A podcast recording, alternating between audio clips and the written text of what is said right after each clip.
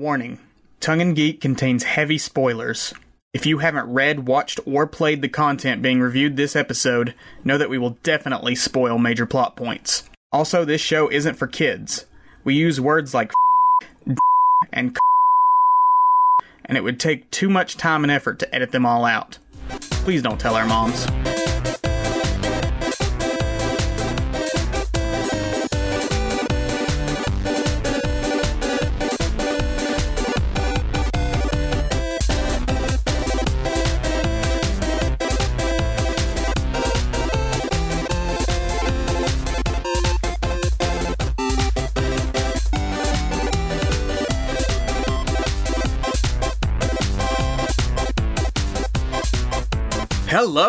Lovely listeners, and welcome to Tongue in Geek, where two more white guys on the internet share their unsolicited opinions on all things geeky. I'm Isaac. I'm Tyler.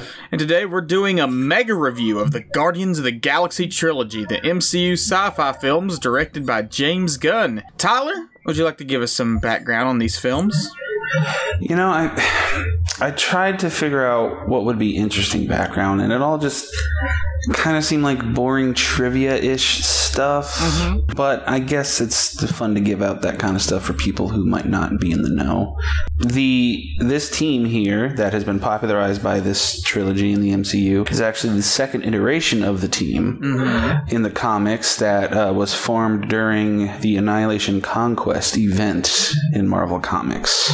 So that's how the popular, famous version of the Guardians of the Galaxy was formed. The original team had Yondu on it, actually. Yep. Completely different character in the comics as oh, in, in, the movies. Hell yeah, well, absolutely. I remember the, I uh, actually had one of those old black and white omnibuses of the Defender comics, and they had a meetup with the Guardians of the Galaxy in one of their runs, and it was like Yondu. All of the Guardians of the Galaxy in the original team were like from planets in our solar system. So like there was this really big guy who was from Jupiter because of like the way the gravity like infected them. Basically their bodies were affected by the planets that they grew up on. And so I think there's a guy from Pluto that was all made of ice or crystal or something. And there's just Yondu who was just like a blue alien dude with this weird fin on his head. Fin on his head. Yeah, for some reason. Yeah, the, most of the original team actually has cameos in Volume 2. Mm-hmm. Sylvester Stallone. He plays uh, Starhawk. He's mm-hmm. like, I can't remember if he was the leader or the other guy was. It doesn't matter. Anyway, we're talking about the movies. Um, so yes, the the the version of the team that is popular now is the second iteration, and there's a whole new one, uh, a whole different one before. I guess I just like to tell everybody that James Gunn wrote the first two live action Scooby Doo movies. I just okay find that in I find that endlessly entertaining. okay, because when those when those came out, they were kind of shit on. Mm-hmm. Um, but they've they've kind of been reevaluated and appreciated more as they've aged. Mm-hmm. When you go back to watch them, you can you can totally kind of see his voice in them. So, no James Gunn retrospective is complete without a viewing of Scooby Doo movies. I love the second one. It's nuts. It's they're just weird weird takes on the Scooby franchise. Yeah, James Gunn is an interesting director. We've talked about his work before when we did our um, Suicide Squad episode. He's really good at taking obscure or B-list characters and just completely reimagining them into something else. Yes. And you can tell he fucking loves comic books because mm-hmm. he got his start in I've I've told you about it before. Um, Troma Entertainment. Troma is, as the founder Lloyd Kaufman loves to say, the oldest independent uh, movie studio in America. They specialize in vulgar, offensive schlock, and it's incredible. Um, James Gunn got his start there. Um, he co-wrote one of the more acclaimed movies that they have, um, Tromeo and Juliet, which, yes, it's what it sounds like. it's just a gross out version of Romeo and Juliet that takes place in Troma, New Jersey. And uh, he was put on the map with his horror film Slither, which is just an amazing homage to all kinds of different uh, horror films of the past, and that's where his uh, sense of humor really comes into play. His his subversive sense of humor. A movie that doesn't get talked about from him is Super, which is a superhero movie, but his own original idea it's kind of like Kick Ass, but if Kick Ass was even darker and more deranged. Mm-hmm. It's just about two very broken, very dysfunctional, fucked up people who decide to become superheroes. Isn't that all superheroes?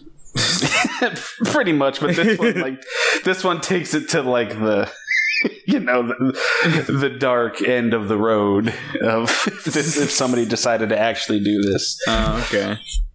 Yeah, and then you know after that, you know he got scooped up by Marvel, and that's all she wrote. Yeah, I remember when I saw the trailer for the first Guardians of the Galaxy. It was right, we were fresh off the heels of the Avengers.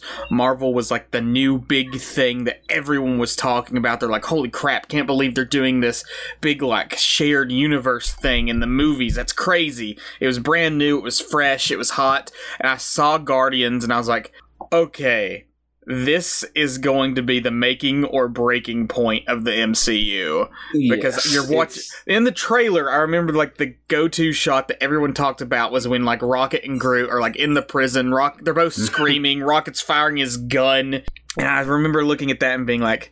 This will be the deciding factor because either people will be able to get on board with a talking raccoon and a talking tree man in space, or they won't. and like that's that's going to decide if general audiences are on board with Marvel movies. And obviously the consensus is yeah, we're all in on Marvel movies and have been for the last decade. Yeah, I I think it is worth going into just how different the MCU sort of mindset was back then. Mm-hmm. Because even though it had been successful, um, up until that point, there was still a lot of speculation on, oh, when's the bubble going to burst? When are they going to have a, a massive flop? And a lot of people were so sure that this movie, Guardians of the Galaxy, would be their first dud. They're mm-hmm. like, they're already running out of ideas. Who the hell are these characters? Nobody's ever heard of them. Not even comic book readers know who these people are. like, and yeah, there was a lot of just a lot of speculation, you know, riding on it, and like people were predicting it would sink. Mm-hmm. And I remember the trailer hitting. I'm like, this looks fucking good. like, this looks really funny and unique. Yeah, the MCU was still not like the absolute omnipresent juggernaut that it is now. Mm-hmm. So after the Avengers, Guardians of the Galaxy was the proving ground, and it came out. It was a huge surprise. Like not like just in context of being a comic book movie or even an MCU movie, but just as like a blockbuster movie, mm-hmm. it kind of just took the world by storm and surprised the shit out of everyone. yeah. Because and it's it's a fan it's a fan favorite to this day, and let's not bury the lead. Uh, how do you want to get into it? Yeah, let's jump into that first movie because there's a lot that this first movie does in retrospect that sort of follows the Marvel formula that was being established at the time. I think this is the one yes. that's most in line with the MCU style of storytelling, but it Very also took so. a lot of risks for the time period in the way that it went about it. Because movie starts off kid watching his mother die of cancer. Like that's the opening scene of this film. yep. And you're you're sitting there in a theater for the first like 5 minutes like I thought I bought a ticket to something with like a raccoon and a tree in it. What the hell's going on? Uh, Why am I already feeling this? it's it's com- it's a completely throws you off from your expectations of that this is going to be a wacky, goofy space adventure because it is that, but it also immediately sets the stage of like, yes, it's a wacky, goofy space adventure, but we've got something, we've got a deeper, more tragic story to tell beneath all the antics. Oh man, um, I don't know how to because there's God, there's there's so much. See, this is why I wish we did this professionally mm-hmm. because mm-hmm. if we got paid to do this, I'd actually take the time to like. Oh, so you're out talking. You're just saying that you're entirely motivated by money. yes. Okay. Rise and grind, baby. Mm-hmm. You see, I do make take the time to make out talking points, and I'm not paid a fucking dime, and I do the yes, editing on this true. too. I can't lazy quite use bitch. I can't quite use the excuse of I'm a working man with a mm-hmm. family because you're mm-hmm. also a mm-hmm. working man with a family. and I also put in the time to edit this shit, you lazy bitch. Let me let me move a little bit. Like we both sort of agreed there was a lot of this that we saw like the old school MCU storytelling in. It was still getting established at this point, but there are a lot of elements in this first movie. Um, at its core, this film is a MacGuffin quest where the heroes have to save the world, or in this case, the ga- galaxy, from a pretty generic, crazy bad guy. Um, it's more polished, yeah. I think, in its overall storytelling than the other two films. There's a less glaring issues, but it lacks the highs that the others have. Hmm, interesting. Because I I had rewatched Volume Two more recently than I had Volume One. Mm-hmm. Um, it's not called Volume One; it's just called Guardians of the Galaxy. But for brevity, I'll just call it Volume One. Yeah, they like retroactively call it that. Upon the recent rewatch, um, the strict adherence to like that three act fetch quest sort of structure really became apparent. Mm-hmm. And it kind of gets in, a, in the way of the movie a little bit. And I think um, Ronan really kind of takes it down a peg. Oh, absolutely. Ronan is there to set up Thanos as a villain. Let's get into Ronan as a villain. Ronan the Accuser is a Kree fanatic, one of these alien races, and we're told that he hates this entire species called the Nova, or it's not even like a species, it's like a space empire. Hates them for some ongoing war that we never actually get to see. Uh, from the comics, yeah. it was like the Kree versus the Skrull. I guess they wanted to keep the Skrull for later on. So the Xandarians is who yeah. he hates and wants to like eradicate. Right. Um, but he's he's entire arc is just trying to basically eradicate an entire species, which, you know, you can have genocidal maniac, but it's you got to do it in a way that's fun and interesting. And Ronan is just clear cut. I'm a nutcase. I want to kill everybody of this race, and that's it. There's nothing to him. What yeah, it's what he's there for is to establish the threat of Thanos because a his two sidekicks Gamora and Nebula are Thanos' adoptive daughters, and B, we get multiple scenes of him bargaining with Thanos for more power. Back when this came out, and I loved it, so I, I still love it, don't get me wrong. Mm-hmm. Um, this isn't me. I don't think it's either of us trashing the movie at all. No. but um, I do think it's actually the most openly flawed upon retrospect we all know MC the MCU has a villain problem. Not always, but it's been like the main ongoing complaint that people have had with it from its inception. And like Ronan is like bottom five, maybe mm-hmm. villains in my opinion because his his design great. Uh, the actor Lee Pace, he's a good actor, but he's not very good in this. He he doesn't have. He's not very threatening.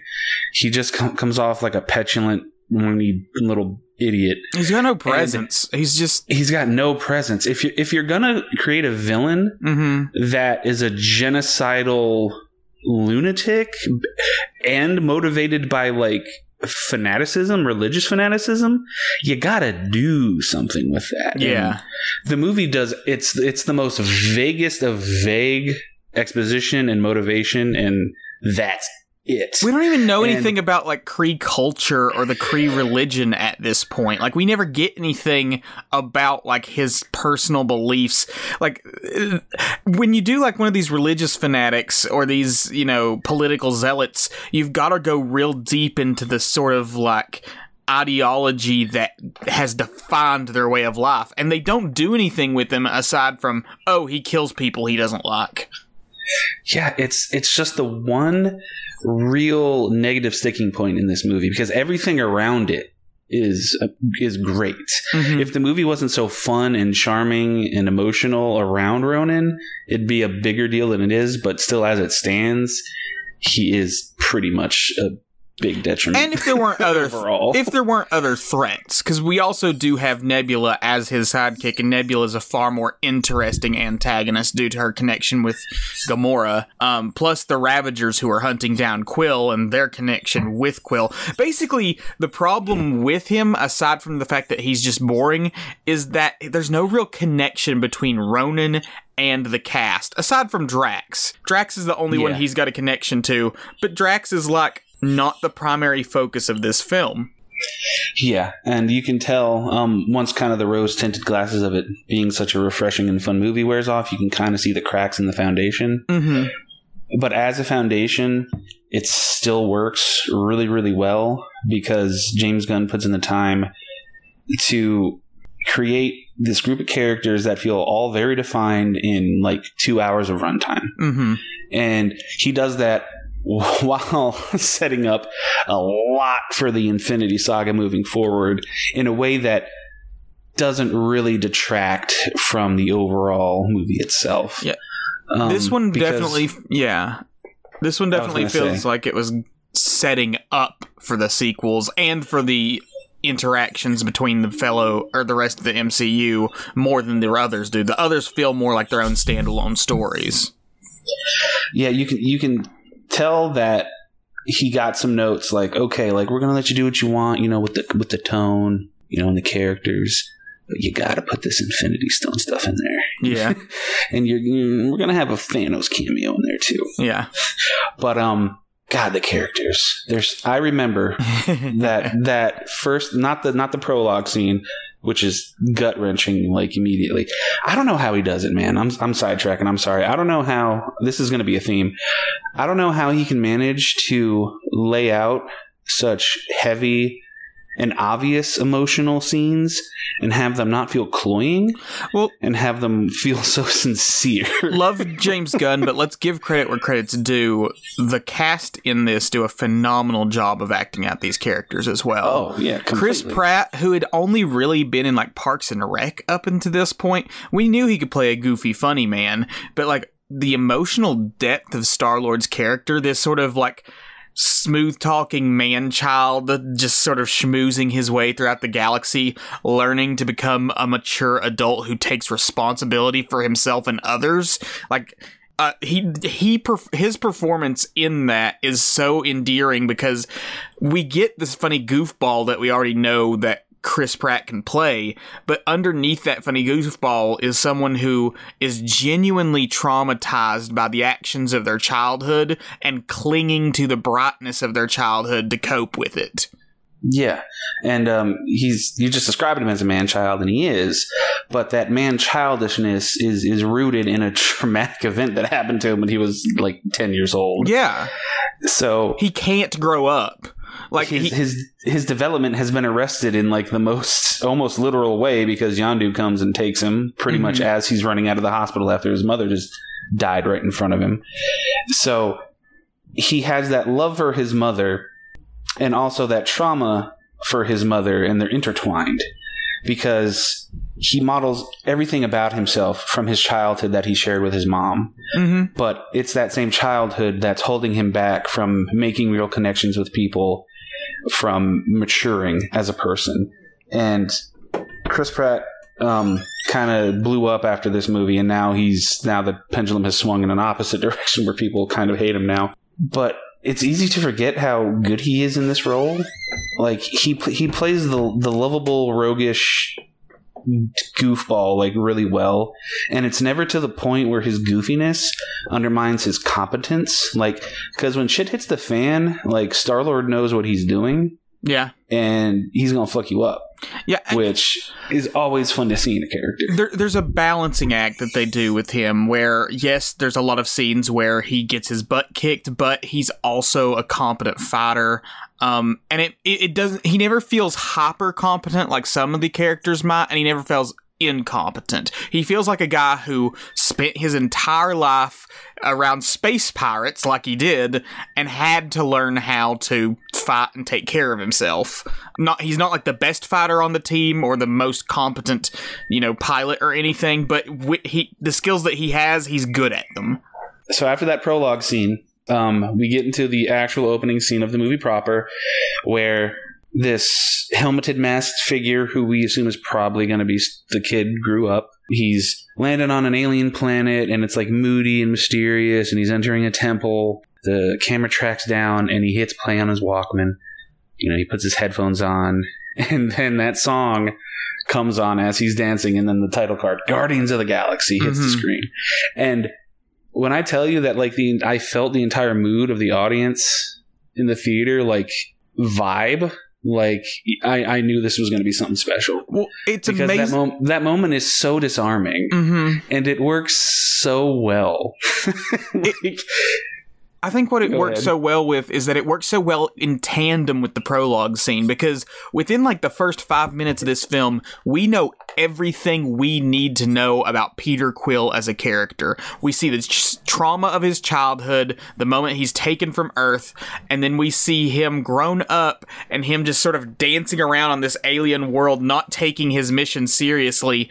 And we know exactly what we're getting into. This is a man who is like you said, in arrested development, living out his childhood fantasies of these big, suave action heroes instead of having actually learned how to grow up and deal with his mature problems. Eh, but he's become so, like, he's got all this technology and skill that he doesn't have to grow up.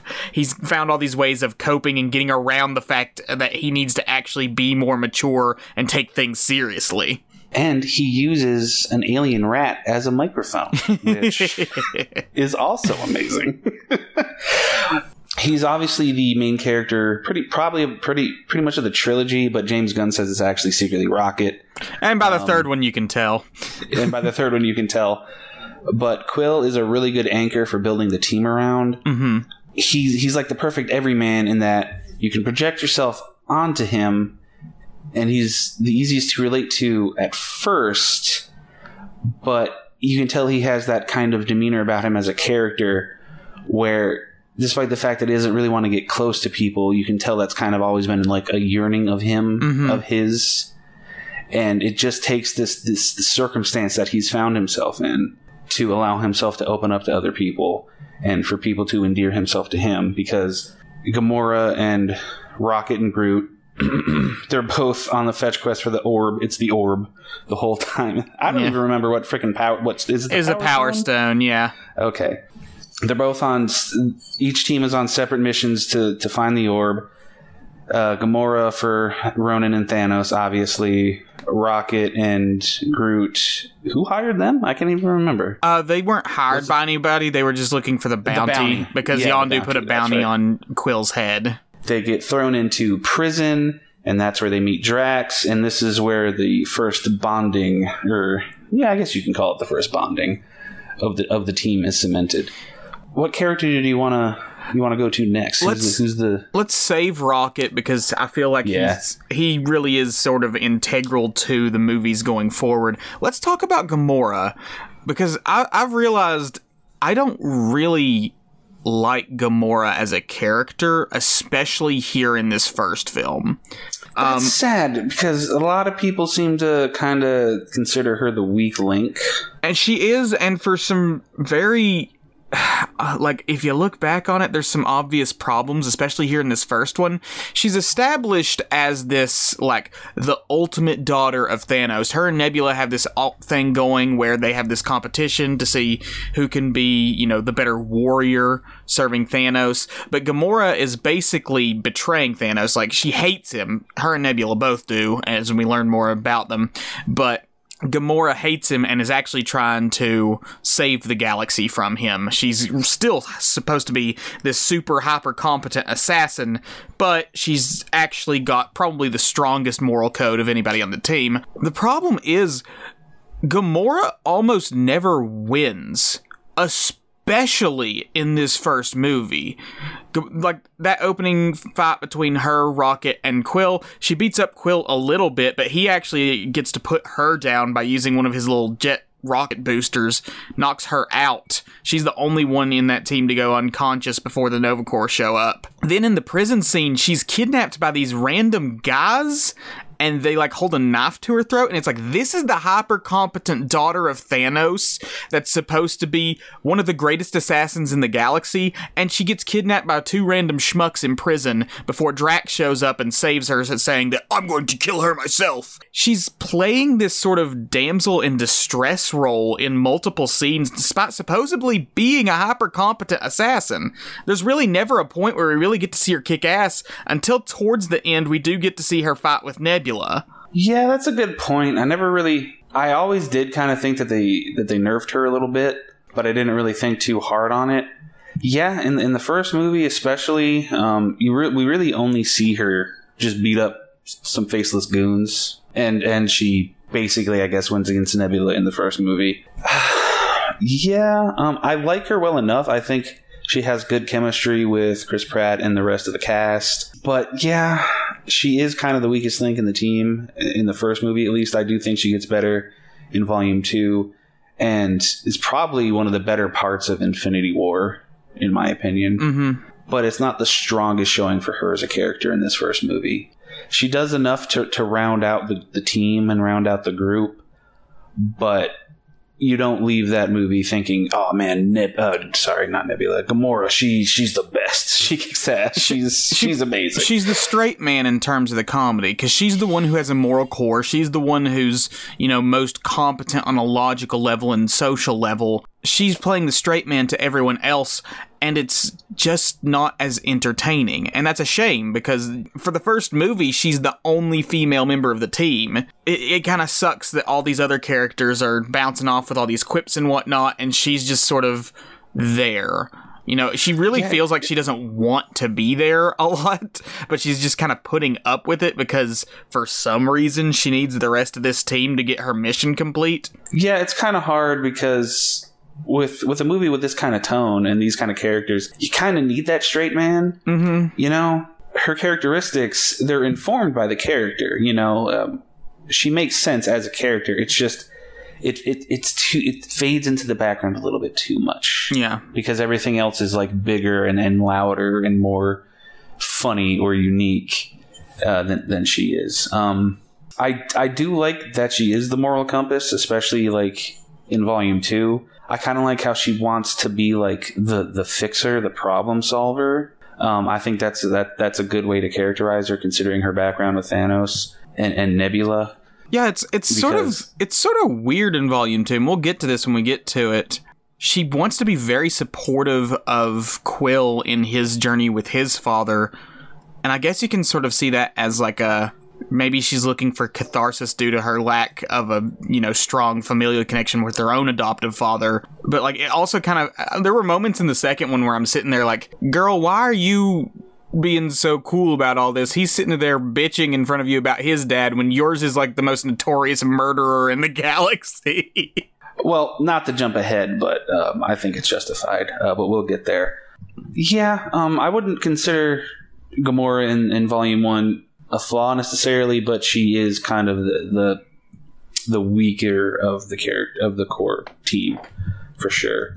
Um, Zoe Saldana, though, as Gamora is oh, great. Absolutely. Zoe Saldana. I think she does um, a phenomenal job with what she's given. I think just the writing and the way that like the film portrays her is isn't great. Honestly, her entire relationship with Quill in at least the first movie is dependent on those two actors and their ability to like that chemistry that they have. I think if those two actors didn't have that great chemistry, I wouldn't have bought into the relationship between Peter and Gamora at all. Yeah, that's fair.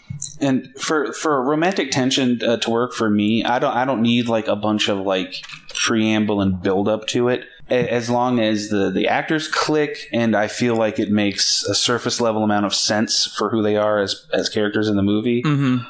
I love the I love the trope of like a hard ass softening up and like catching themselves, you know, mm-hmm. like not wanting to. So that that whole scene of of her and Peter kind of bonding over the music on his Walkman and him kind of trying to get smooth with her and, and dance and stuff like that. and, and she's kind of she's kind of feeling it, and she catches herself and she's like, "I'm not going to be swayed by your pelvic sorcery." Yeah, that's a great line. It, like. It's like there's a lot of great lines that are both really funny, but also really show the way that these characters. James Gunn does a phenomenal job of using comedy to express character.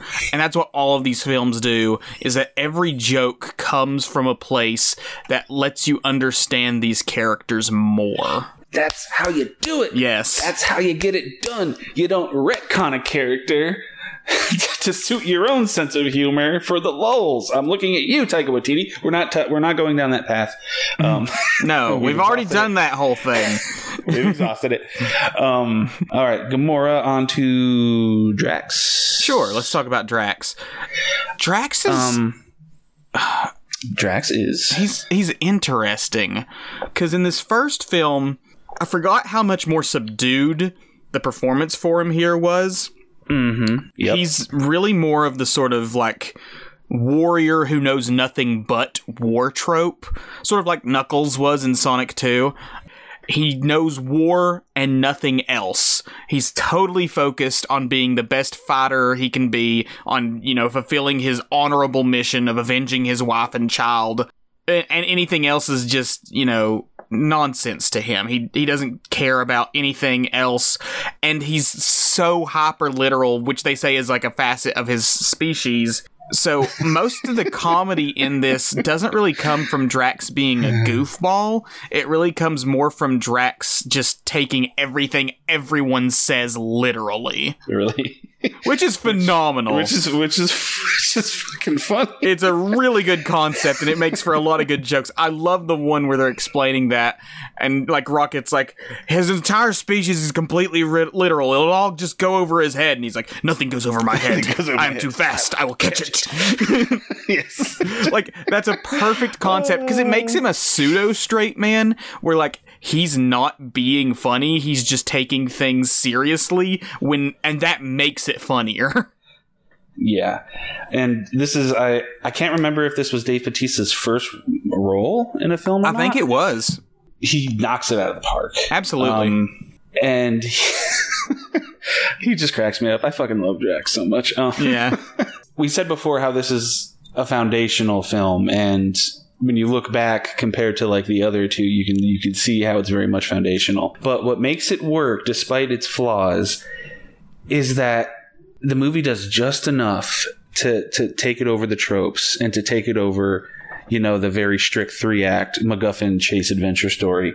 For a while, Drax is just as you said, but then then when they're on Knowhere, he makes the decision in like a drunken stupor because he just had a fight with everybody because you got to have the misfits get together don't get along dynamic mm-hmm. and he drunkenly sends out a signal to ronan it's a stupid thing to do of course duh but because we know he's so focused on getting revenge for the death of his wife and child, that decision feels so, for the lack of a better word, human. And yeah. it feels like something he would do in the moment yeah. after everything that has happened. It just it humanizes him so much and it humanizes the entire movie. In that moment you really understand who Drax is. Yeah. Because that, I, that is the moment where you understand him as a character. Up until most. that point, he was probably the most outsider of the team and like the team was still finding its footing of like oh we actually kind of care about each other and want to work together but he was the most outsider because unlike the others he didn't give a shit about anything except his singular motivation of revenge everybody else Star Lord and Rocket and Groot were in it for the money. Star Lord was also kind of in it just to impress Gamora. Gamora was in it because she wanted to start a new life and to help people throughout the galaxy. But like Drax was solely focused on getting his revenge on Ronan. And that scene in Knowhere after his ass kicking from Ronan, he finally realizes that this single minded drive I have to destruction, the way that it's the same as Ronan's, and it's going to get people hurt and killed along the way. Bystanders are getting hurt. What I did was stupid. I need to go help these people that were helping me in my mission. The ass kicking and the mistake cracks his shell, makes him understand that, like, he, he can't do this because he's going to get up more people hurt and mm-hmm. he doesn't want to do that. He doesn't want to contribute to that. Him and Rocket find an understanding because, you know, they fought in the bar. I know we said we wanted to save Rocket, but I guess this Get is a, a, good segue. You can tell from movie one that like Rocket is is James Gunn's baby, mm-hmm. um, because he's instantly just like a, a, great character that you latch onto. He's he's your classic sarcastic, smarmy, douchey, selfish jerk of a of a character, but in in that way that that all great movies who have these kind of characters do. Just you, you love him anyway mm-hmm. because he's got that one or two uh, little bits of vulnerability that you see that allow you to peek into him and understand him as a person. First is obviously his partnership with Groot, the big tree man who everybody loves. He likes Groot, so therefore you like Rocket more. And him being funny also helps. Yeah. And the movie does such a good job of like visually hinting at Rocket's past without Oh. exploring it. Yeah. Um, when they're um, all arrested and getting processed, Peter's walking by and Rocket's he's got like his clothes off and you could see like the plugs and, and the circuits and the machinery that's like in his back, hinting that he that something bad happened to him in the past. The first like real dig at emotion where the where the movie starts to get me is when him and Drax are fighting in the bar and Rocket's got a gun pulled on Drax. Yeah. And he's like, he called me vermin. He thinks I'm this stupid thing. He does. And like the pain, the Mhm. real pain in Rocket's voice. Yeah. And he- Like- he's like screaming about how I didn't ask to get torn apart and put back together back over, together and over and over over. again. Like you- All, all of his douchebaggery just melts away and he's trying to hold on to it, but he's in tears and Mhm. it's just, it's all the facade. And it's- you know it's a facade. It's so much thanks to the writing, of course, but also Bradley Cooper's voice performance is phenomenal for Rocket. He walks that tro- that line of being a gruff jackass who's just snarky and mean all the time, but also has this very tender, soft heart that he's not willing to expose to the world. Yet we catch glimpses of it. Bradley Cooper does a phenomenal job of that, but also the visual effects teams for Rocket. Like it's mm-hmm. so hard to create an expressive animal face, and yet everything you see with Rocket, you can read the emotion on his face without it ever feeling uncanny valley like he's too human. He still looks like a raccoon, but like That's what's amazing. He's just, he's basically just a raccoon. Like, yeah. with a few like flourishes with the design, he is basically just an upright raccoon. Yeah. And, and yet And- there's so much emotion written across his face in every scene. He never seems like neutral or even like inhuman with his responses like to make the comparison that fucking CGI Lion King like the, all of the characters in that had no emotion on their faces because they were these hyper realistic animals. And I, I still laugh my ass off at the scene where Mufasa died because you get baby Simba like pawing at Mufasa like dad wake up dad wake up! And there's just this emotionless expressionless face on the lion cub. And like that's not this at all. Like they've managed to take the base form of a raccoon and put the human expressions over it without losing the animalistic features Mm-hmm. and it i don't know how they did that He he's a great example of fantastic visual effects. We take visual effects in movies for granted because they're so ubiquitous now. mm-hmm. So it, it's harder to like really appreciate them when they're done well. yeah But God, this movie's ten years old next year. still phenomenal Jesus, Jesus Christ, ten years old next year. yeah and Rocket still looks fantastic. yeah like And um, also credit to Sean Sean Gunn, uh, James Gunn's brother. He does all of the uh, motion performance for Rocket on set. The first movie is really good at meeting out, teasing out backstory um, to make you understand and endear yourself to the characters without going overboard or Mhm. like de- derailing the narrative. It's again a real juggling act because the movies go go go pretty much for the entire time. But it's always finding ways to to make you be like, oh, yeah, I like this guy, I like this girl, I like this character, I like this tree.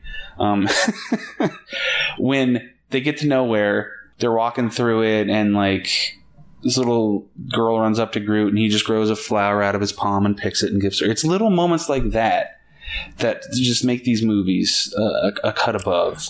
And even Groot, who's basically mute, all he says is "I am Groot," as we all know mm-hmm. like it would be easy for him to just come off as like the cute sidekick you know without much of a personality or character yeah but they find a way to make Vin, Vin Diesel as Groot, which is hilarious because all he really ever says is "I am Groot" Mhm. in many different ways. Every inflection of "I am Groot" carries with it a different emotion, a different tone, where you understand what he's saying and what he's feeling, and also just through you know the animation of the character, you can tell he just kind of wants to you know hang out with Rocket, wants to be friends with everybody. He wants to help out. You can always tell when he's like listening to what's going on, trying to understand.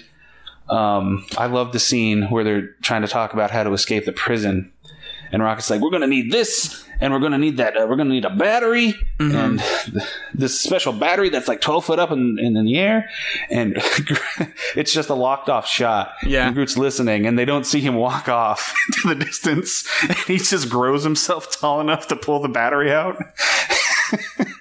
and Rock's like, we're just gonna have to improvise, I guess. so yeah, even Groot feels like a mostly fully realized character in the movie in a, in a movie with like what like half a dozen main characters. Yeah. Groot is fascinating as a character because like you said he's a mostly mute character. He just has those words I am Groot. He's a fantastic example of being able to project personality onto a sort of blank slate by using cues and visual elements that add so much more depth than you know should be there on the surface. Because on the surface yeah he's just a big walking plant guy and he's just sort of a mascot for the others. But the way they use his facial expressions the way he uses his movement the way that he interacts with the world around him it lets you project this personality onto him. In this first movie, you get the sense that he's this sort of weird, eccentric loner. Like he understands the world going on around him, but not enough to know like social cues or anything. The first time we see him, he's drinking out of like a drinking fountain. A fountain. he's just got his mouth just agape as it's just spraying into it. Yeah, you get the sense that like he and Rocket paired off because they're both these weird loners that don't fit in anywhere else in the universe. But even throughout that, even though no and in this movie I think it's at its best because none of the rest of the team besides Rocket understand him. Like the only person who can speak for Groot is Rocket. So everything we know about Groot comes through Rocket, which we learn more of Rocket's own personality and him having to translate. But we get to see instead of him being just this big dumb hulking tree that sort of wanders around and acts as Rocket's muscle, he's got this very real sort of I don't want to say Groot's personality in this first are film. Are you trying to avoid innocence? Are you trying to? I'm, I'm sort of trying to avoid innocence because it's not innocence. He's super hyper violent. He's yeah, so fucking violent. like Groot is so goddamn violent in all of the movies in each iteration. What he is is this sort of caring figure in the way the other others aren't. Uh, Gamora may his friends. Yeah, Gamora may be the moral core of this, but in the first movie at least, Groot feels like the emotional core. He's the one who sort of like treats others with more kindness he's the one who sort of defends people when you like they need it. Uh, like there's a point when they're having an argument towards the end over like whether or not they should help the Nova Corps and save Xandar, where like Peter's like I've got like 12% of a plan and Groot's like I'm Groot and Rocket's like so what if it's better 11 than 11%? what does that have to do with anything? like Groot is a very protective and caring towards the people he's connected with in a way that, like, sort of inspires the others to be more protective and caring towards each other. And it manifests in the finale with Groot sacrificing himself to save the rest of the Guardians uh, because, mm-hmm. like, the mm-hmm. ship comes crashing down in the perfect line. The perfect line oh, for this character. So perfect. Still hits so hard. We are Groot. A Groot.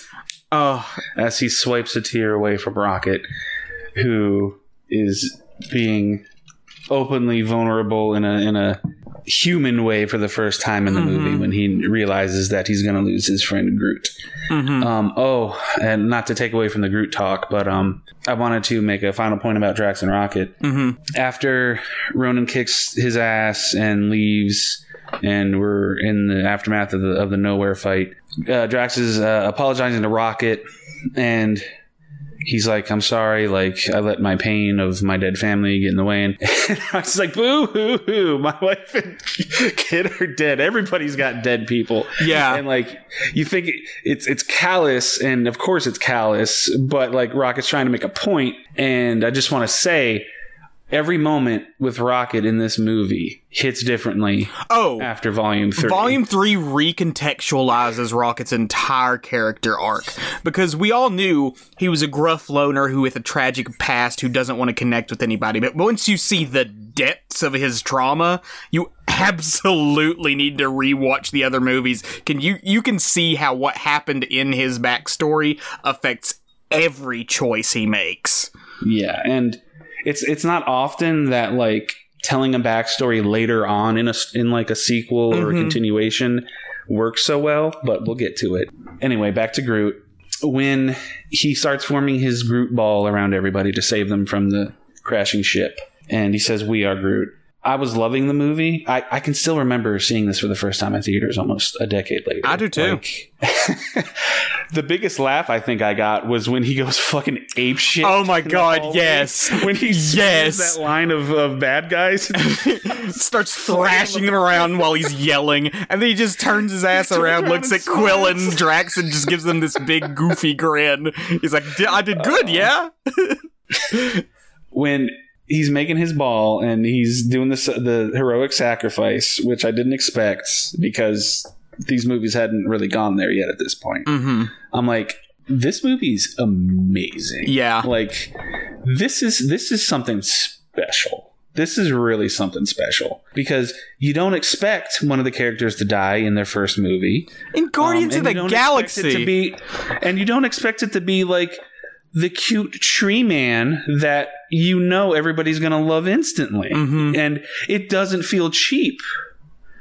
It feels earned because we understand so well who Groot is by the end. Mm-hmm because of how well the performance is captured by the visual effects and I can't remember if he if he was mocapped I'm sure he was and and the writing of the character and it's it's such a genius turn too for the sequels because it establishes the changing of Groot into baby Groot which having this found family dynamic that's so central to these films having a character who basically is reset. I think the creators have effectively said the original Groot is dead and this isn't the same Groot from here on out. Yeah, it's basically a different it's, character. It's basically a different character. But having this character who is so fundamentally tied to the one we lost in the first movie go through this stage of rebirth and growth and all the other characters have to help mold them into a new person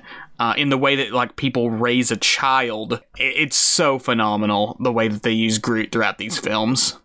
Lore of the Power Stone in this movie is you can't touch it, you can't come into contact with it. It's gonna fucking disintegrate you and destroy mm-hmm.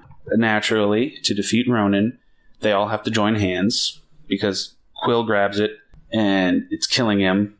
I love uh, another just emotional gut punch that you don't expect, and it just comes out of nowhere. Where Gamora's take my hand, mm-hmm. and he mm-hmm. flat and like he he sees his, his mother on her on on her deathbed, and it's like ooh, yeah, good callback, good good full circle character moment here. He's he's no longer running away from death. He's no longer afraid of it. Um, he's going to do what he needs to do and take the hand.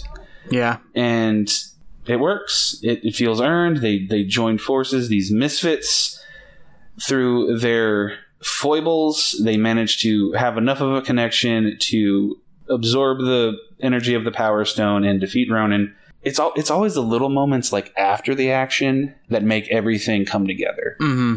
Rocket sitting there just holding a twig, just crying that he lost Groot, and Drax, and as we've established, these two have been the most antagonistic towards each other in the movie. Drax just sits down and just pets him, doesn't say a word. And like for a second, Rocket starts and he's like, "What the fuck?" But he just accepts it. He he embraces it and lets and lets Drax comfort him in his moment of pain and sorrow. it's so good. These movies are so special. Yeah, they really are. They're like this first one, even with all of its flaws, it, it does such a phenomenal job of establishing this is a found family story with wacky, over the top hijinks in space, silly characters, but all of them are driven by this shared sense of loss and trauma and pain, and they have come together and learned how to lean and rely on each other to deal with their pain and become better people. And and even the goofiest moments, like Ronan, like I'm to destroy you all, and then he's cut off by Quill dancing. Mm-hmm. In a lesser movie, that would have just been like, oh, ha, they're undercutting another moment with a joke. But it's not just him doing that because he's a goofball. It's because what do we know about him? He loves music. He's attached to his music. He tries to connect through people through music and dancing. And it so works because he uses that. yeah, he uses that and it's because specifically Peter Quill is trying to avoid the seriousness of his trauma and pain by being a goofball. The fact that he undercuts a very serious, intense moment with that is showing how he's weaponized his own need to avoid like serious moments. Like he's learned how to use his own immaturity as a weapon and a tool against others, not just as a way to cope himself. So it fits his character perfectly for him to do like a fucking dance off against a guy who's about to blow up a planet. yep.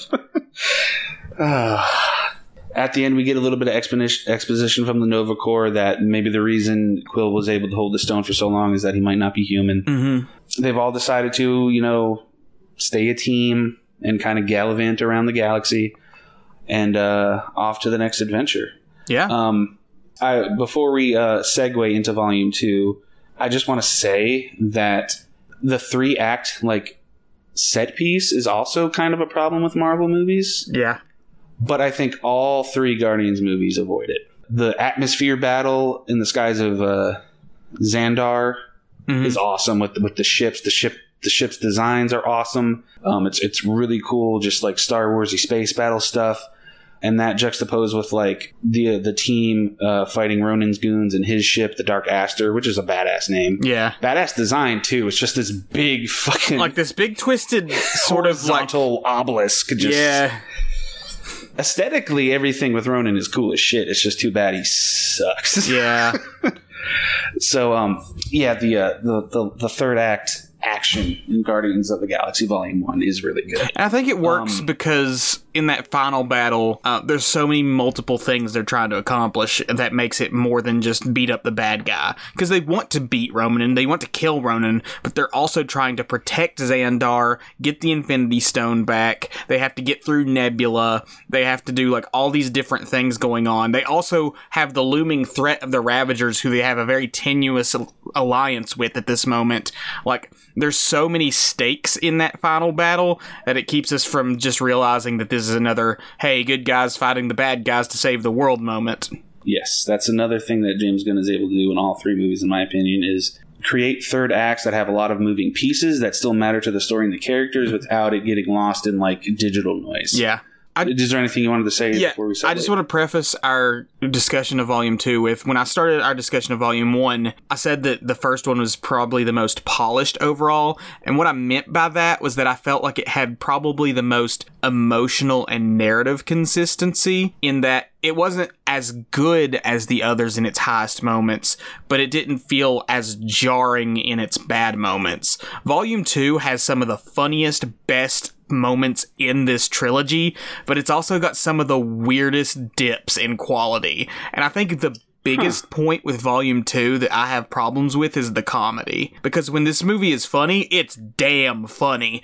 But this movie thinks it's a lot funnier than it is, and it tries to shove it down the audience's throat. Interesting. Because, alright, I'll, I'll get into it. When this movie was coming out, of course I was hyped because I absolutely loved the first one. Everybody did, and it was such a surprise. So there's a lot of hype going into volume two. And leaving the theater, I was actually really disappointed. I'm like, that was okay. It just it just wasn't as good as the first one. It wasn't nearly as good as the first one.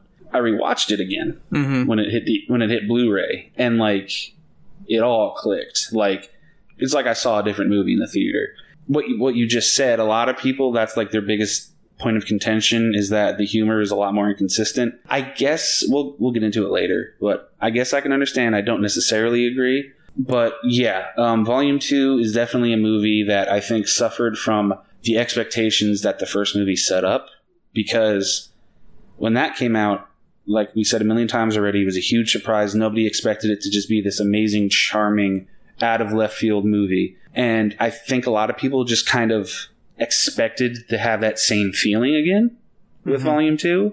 Like, how come it didn't, like, just utterly surprise me like Volume 1 did? At this point, we're in Phase 3, and Phase 3 does all of the heavy lifting with the world building across the franchise. So, and I, I kind of think people kind of expected it to do more than just be a sequel.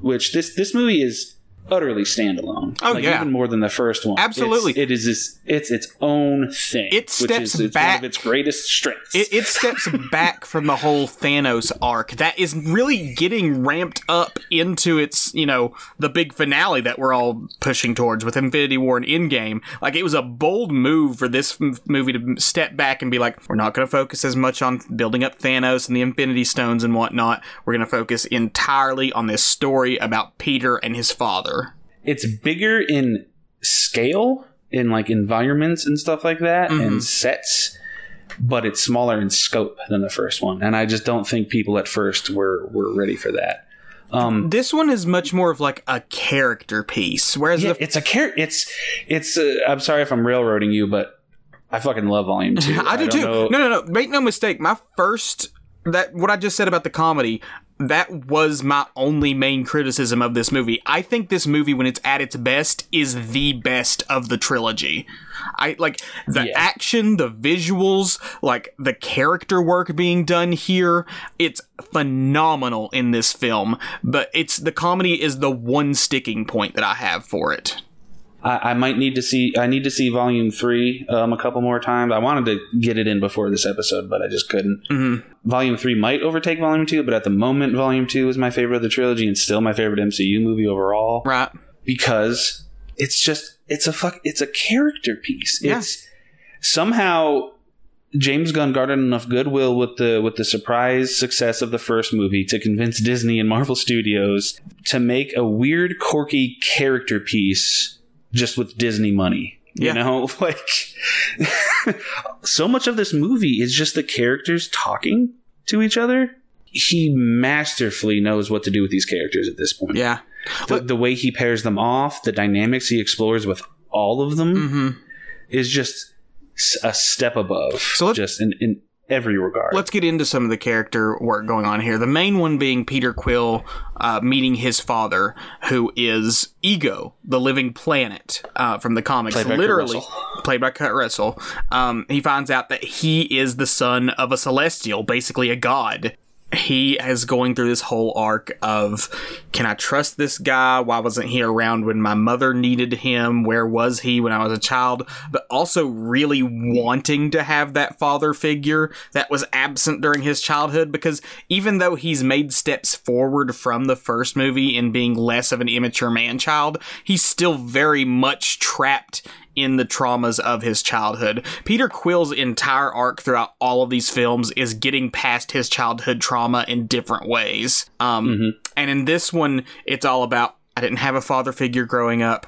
I, you know, I only had my mom, and then I lost her, and that has like what even like to have a dad, which is a very classic you know, character arc, but it's done so well with both Kurt Russell and Chris Pratt's performances here like you really believe it and the fact that Gamora is sort of pushing it along like I said it's kind of odd cuz I get what they're going for is this sort of like maybe she also wants to see him have a good relationship with his father because she doesn't have anything like that in her life with her own issues with Thanos. But it it's this really genuine sort of can I trust him? Okay, I'm starting to trust him, but in connecting with my biological family, I'm starting to get pulled away from my newfound family. It does all of this character work, pushing Quill towards realizing what is family.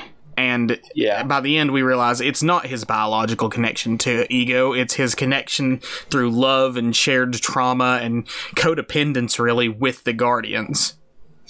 Yeah, he, um, Peter has kind of established himself as the leader of the Guardians. Mm-hmm. There was never a, sort of an agreement between them. Yeah.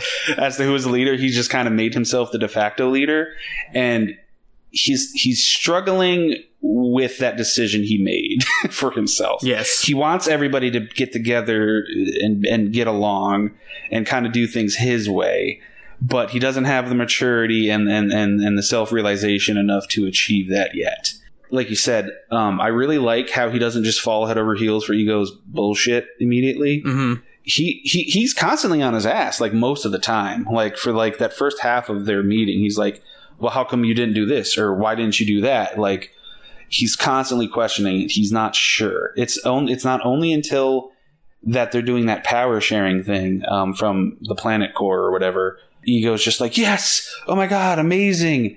That Peter finally like lets his guard down. He's like, oh, oh, I'm being praised by a parental figure, my real parent, my my real father. Yeah. I finally have. Unlike Yondu, who threatens to eat him his entire childhood. Yes, yes. I I wanted to save Yondu talk for Volume Two, even though he's in Volume One. Yeah, it was more of a minor element in Volume One. Where you know he's had this pirate crew, he was raised by this pirate crew led by Yondu, the Ravagers, um, the Ravengers. Yondu, f- fun character in the first one, played by one of my favorite character actor, actors, Michael Rooker. They have this like antagonism. You can tell Yondu's an asshole, and that they've had a very rough and let's be frank, abusive yeah. past. But there's just a little hint that Yondu's a bit softer on Peter than he wants to let on. Yondu is very um, much the father figure who doesn't want to admit he's a father figure and also is trying to toughen up his surrogate child in a universe that he knows is cruel and harsh. Like what he does to Quill throughout his childhood isn't really like it's wrong, obviously, but you get that there's a sense of motivation behind it beyond just I was purely an asshole. I was an asshole yeah. for the sake of being an asshole. I did this. I raised you this way because it's the way I thought you needed to be raised in this cruel and uncaring galaxy. Yeah, and in, in the first one, the whole conflict is like he wants the Yondu wants the orb, and he's like, Peter, you like give giving the orb if you don't like kill you. he pretends to give it to him at the end of the first one, and then on the on Yondu's ship, he opens it up, and it's a troll because Yondu collects little trinkets for his yeah uh, for his control console on the ship, and he just looks at it and like he has like this knowing smirk. Um, I like to think that he knew that he didn't that Peter didn't give him the Power Stone. That's my head canon. Yeah. When I first saw Volume Two, like I didn't I didn't expect the whole Yondu-ness of this movie. No, he's so much more important in this one. And like with Rocket and his backstory, getting Yondu's backstory and specifically his connection with Quill recontextualizes their entire relationship in the first one. Because in the first one, you can see them as sort of extraneous. It's like, hey, this whole, you know, space pirate crew that Quill's hanging with all the time, they're sort of like this extra faction that we didn't really need for the main story to be told. But looking back on it with the context of Volume 2, it totally is necessary to understand Quill's trauma because not only was Quill traumatized by, you know, losing his mother and whatnot, he was abducted by aliens at a very young age, forced to work as a space pirate, and constantly threatened by them. But now that we know that all of those threats, as bad as they were, kinda rang hollow because Yondu always locked him.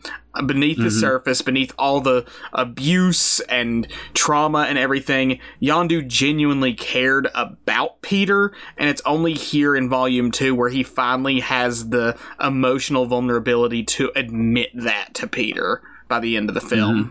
When I was first watching it in, in the theater, like, first I don't know why like for, like barely anything in, in, on on my first viewing connected with me. Mm-hmm. I don't know why. I was just kind of like uh, like I liked him enough in the first one, but I don't know why he's got to. I don't know why like we have to bring in everybody from the first one. Like it's just kind of what's the point?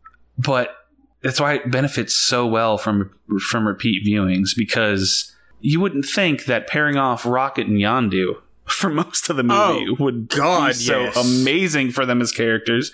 You wouldn't think pairing off Drax with a new character, Mantis, would be so good for the characters. Mm-hmm. You wouldn't think the sisterly antagonism between Gamora and Nebula, who Nebula is low key like one of the best characters in the entire Absolutely. MCU. Just gonna say that. Let me say this: Would- two underrated characters in these franchises: Nebula and Kraglin.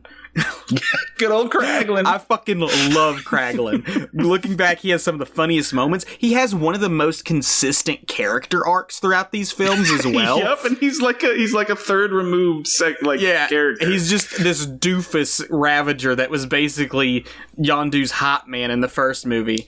But yeah, like you said, this movie takes so much of the foundation that was placed in the first one, all these things that were hinted at, all these moving pieces, and starts fleshing them out in what is literally a character piece film. So much of pulling apart and showing how these characters think and work and interact with one another. Yondu and Rocket's a fantastic pairing because Yondu makes this explicit they're the same character.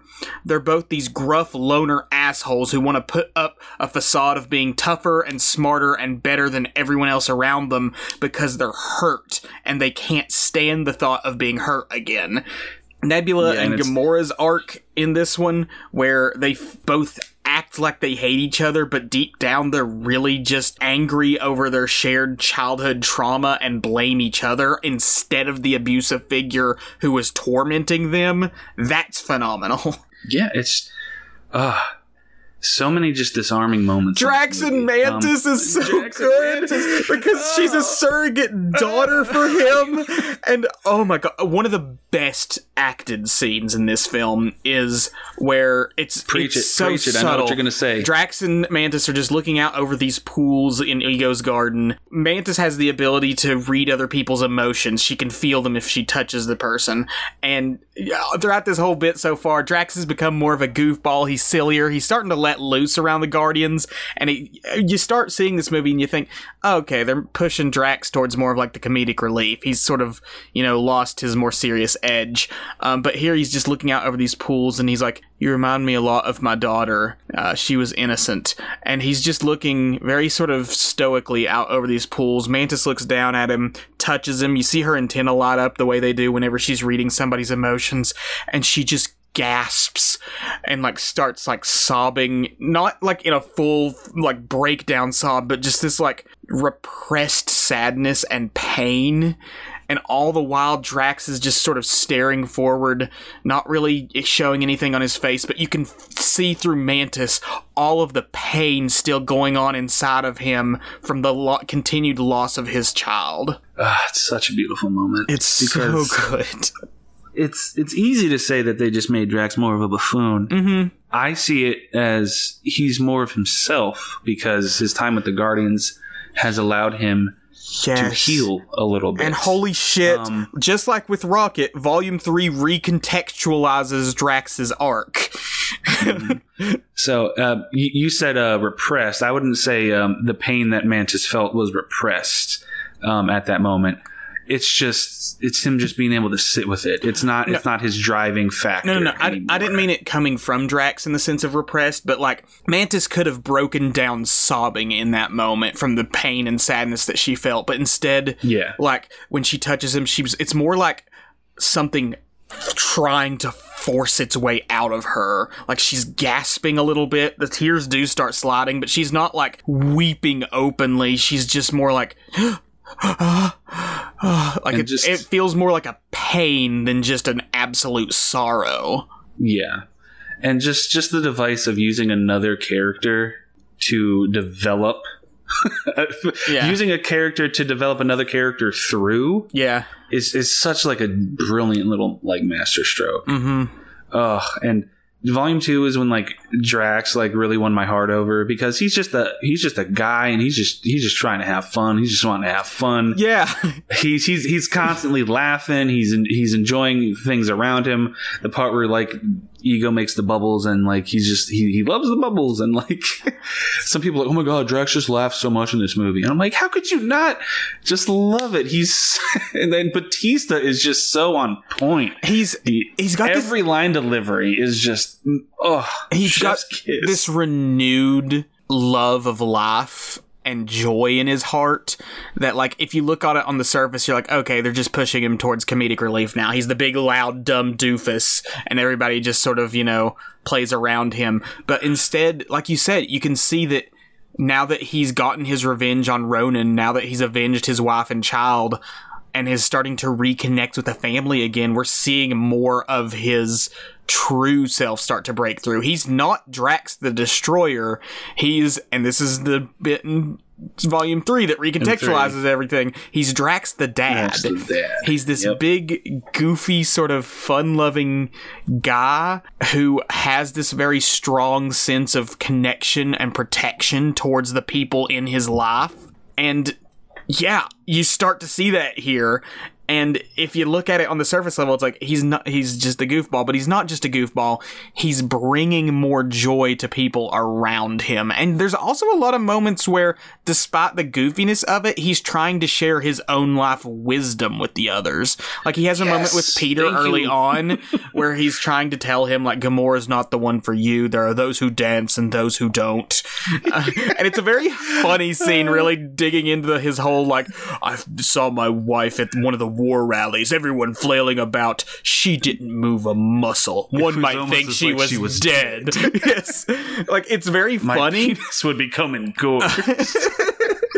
it's very funny, but at the same time, you can tell he's trying to sort of make this connection with Peter and give him some guidance in the way a father would. And it's that and same sort of awkward love. Yeah, it's that. He says it with such love for his wife. He's saying the most ridiculous things, yeah. but it's it's he doesn't see it as ridiculous because he's not that person. He's just saying it with such love, and that's what makes it work on so many levels. Mm-hmm. And it has that same sort of awkwardness of like the way that a talk with your dad might have. You know, sometimes your dad means well, but he's just weird and like he's giving you advice that you don't really get. Like that's kind of what it feels like with Drax in some moments. It's a very real sort of take on like, yeah, this guy is just doing his best to help the rest of these people feel good and safe and whatnot.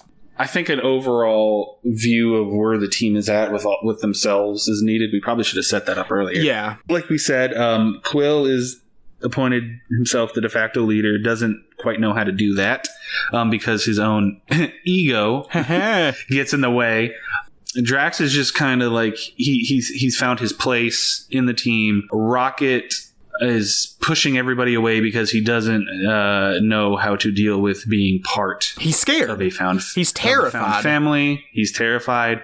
Gamora is just trying to be like the mediator and the logical one and the problem solver. And Groot's a baby who doesn't know what the fuck is going on. Okay. And and they all parent the, the movie takes the time to establish that they're yes. all like parenting him in their own ways. Yes, and it's fantastic. The way that each of them interacts with Groot shows all of their connection to him as a character and as a found family. Cause like Drax, whenever he's around Groot, it's actually funnier from Groot's end because Groot will stop dancing because he knows Drax hates dancing.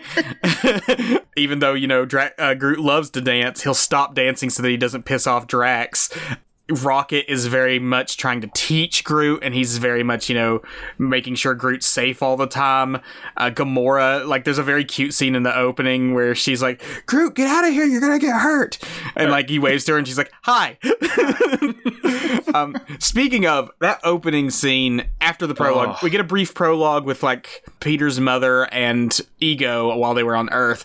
But that opening scene with that first fight, I think's even better than the one from Volume One because it's. I would have to agree. It's so it's... well done. They've been sent on this mission to stop this big crazy space monster with all these tentacles from destroying like these batteries, and the whole fight takes place in the background as Groot is little baby Groot is dancing to Mr. Blue Sky.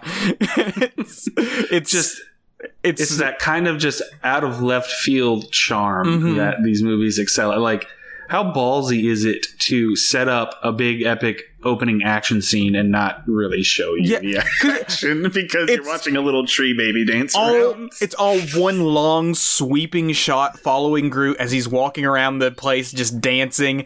And in the background you've got lasers going off and this monster roaring and Drax gets like thrown down like 17 times just like getting smashed against the floor explosions going off you feel the intensity of this fight. Like it's this big intense battle going on, but it's also just this little cute little tree guys dancing around having fun because this is just what we do. We're the Guardians of the Galaxy. We have fun and do crazy stuff like this. And, it, yeah, and it sets up where his character's at mm-hmm. too. Like he's a little baby who don't know no better. Yeah, as a yeah as a person, and it, it, it sets up sort of symbolizes the dynamic between everybody else. You mm-hmm. know, it's just that the dynamic between everybody else is all just like this this flurry and noise because they're getting used to to being around each other. Mm-hmm. and sidestep a lot of people I've, I've heard man media literacy has just gone out the window. People like they just repeat the same thing from the first one. In the first one they, they they don't get along and fight. In the second one they don't get along and fight. And i'm like do you people not understand context? Do you not like the first one is about learning to come together. The second one is about okay, we're together now. How do we deal with this? Yeah. There's a, how do we live with this? The first one is about finding that connection. The second one is about maintaining, maintaining it and strengthening it. Yeah. And then the third one is about that connection driving every action we do yeah, it like the found family trope is all throughout these films, and you see it shape with these characters' arcs because it's all about connection between these characters, and those connections change and move with the characters themselves. Shit, I lost my train of thought again. I can get it back. I can get it back. this this movie also I would say has some of the best visuals and action. Like that opening oh, yeah. scene obviously, but Rocket in the woods against this Ravagers, it's just this dark like it's like this dark woodland scene. The ship's crashed in the middle of it. All of the Ravagers are like sneaking up on it and Rocket just starts pummeling him them with all these traps he set. He set it like these blow darts to shoot tranquilizers into a bunch of them. He's got these weird gravity mines that like set off things. He's just dodging up through the trees while he's just laughing and playing music and just messing with these guys. Fantastic action scene that shows also how much of a smug prick he is. Um, Yondu's arrow on the Ravager ship whenever they're oh. making their big escape, like it's just this Mwah. that that arrow is one of the coolest weapons in the MCU. Pro- maybe the coolest because Yondu has to whistle to use it. His head glows anytime it's like being used, and it just leaves this streaking trail of red behind it as it zips and flies in all these weird, chaotic directions, and just like tears through anything that it touches, like people, metal, ships, anything. That thing can go through anything. And it's such a cool weapon. And they're just sort of like walking around casually on the ship while Yondu whistles and completely destroys the Ravagers. Well, the the mutinous side of the rat. Yeah, the, the, others were dead. There's a mutiny. yeah, all, all his allies were murdered by that by the assholes by Taser. okay, so let's we'll get, let's touch we'll on Taser Face. You want to get Taser let's Face out of the way because this is my biggest problem is the comedy. Like I said, when this movie is funny, it's damn hilarious. But this movie thinks it's funnier than it is, and I think the worst moments are the ones where the characters are laughing at their own jokes. The whole taser face bit is bad. I don't think it's a really funny gag in the first place, where just like we got this weird, scarred up faced alien character and he calls himself Taserface for some reason. But they stretch it out so much because Rocket just starts laughing at him and then making fun of him for it. And like, what, what was your second choice? Scrotum hat? It's just this big long running gag of, oh, this guy's got a dumb name. Oh, this guy's got a dumb name. Oh, this guy's got a dumb name. Isn't it funny? All these other characters are laughing. Laugh along with them, please there's a lot of moments in this, and Taserface is the worst, where the characters are just laughing so hard at their own jokes that they're making, and it's not really that funny. I will half agree. I, I agree that the joke just plays itself out a little bit too long, but I think the setup of the joke is actually a bit more justified on on again repeat viewing because in theater in the theater i'm like my god yeah this this is just this is not landing. This is a fucking dud. But when taken into context that rocket's using it to deflect it's it's kind of him putting on a performance to stall. And and on that on that character basis it's a bit more tolerable for me um, because i interpret it more than just being like a joke for a joke's sake. Um, it's it's I agree that's not really that funny. It does drag on, but it comes from a story point and a character point, which makes it go down easier for me at least. Eh, I don't know. It just it didn't work for me. And there's other moments where characters just start laughing at their own jokes and whatnot that they're making, and it it just doesn't work. But that's the worst I, one by far. Yeah, um, it is. It's it's. it could have been better, but yeah. I think it does have justification within the story and character to, to make it go down easy.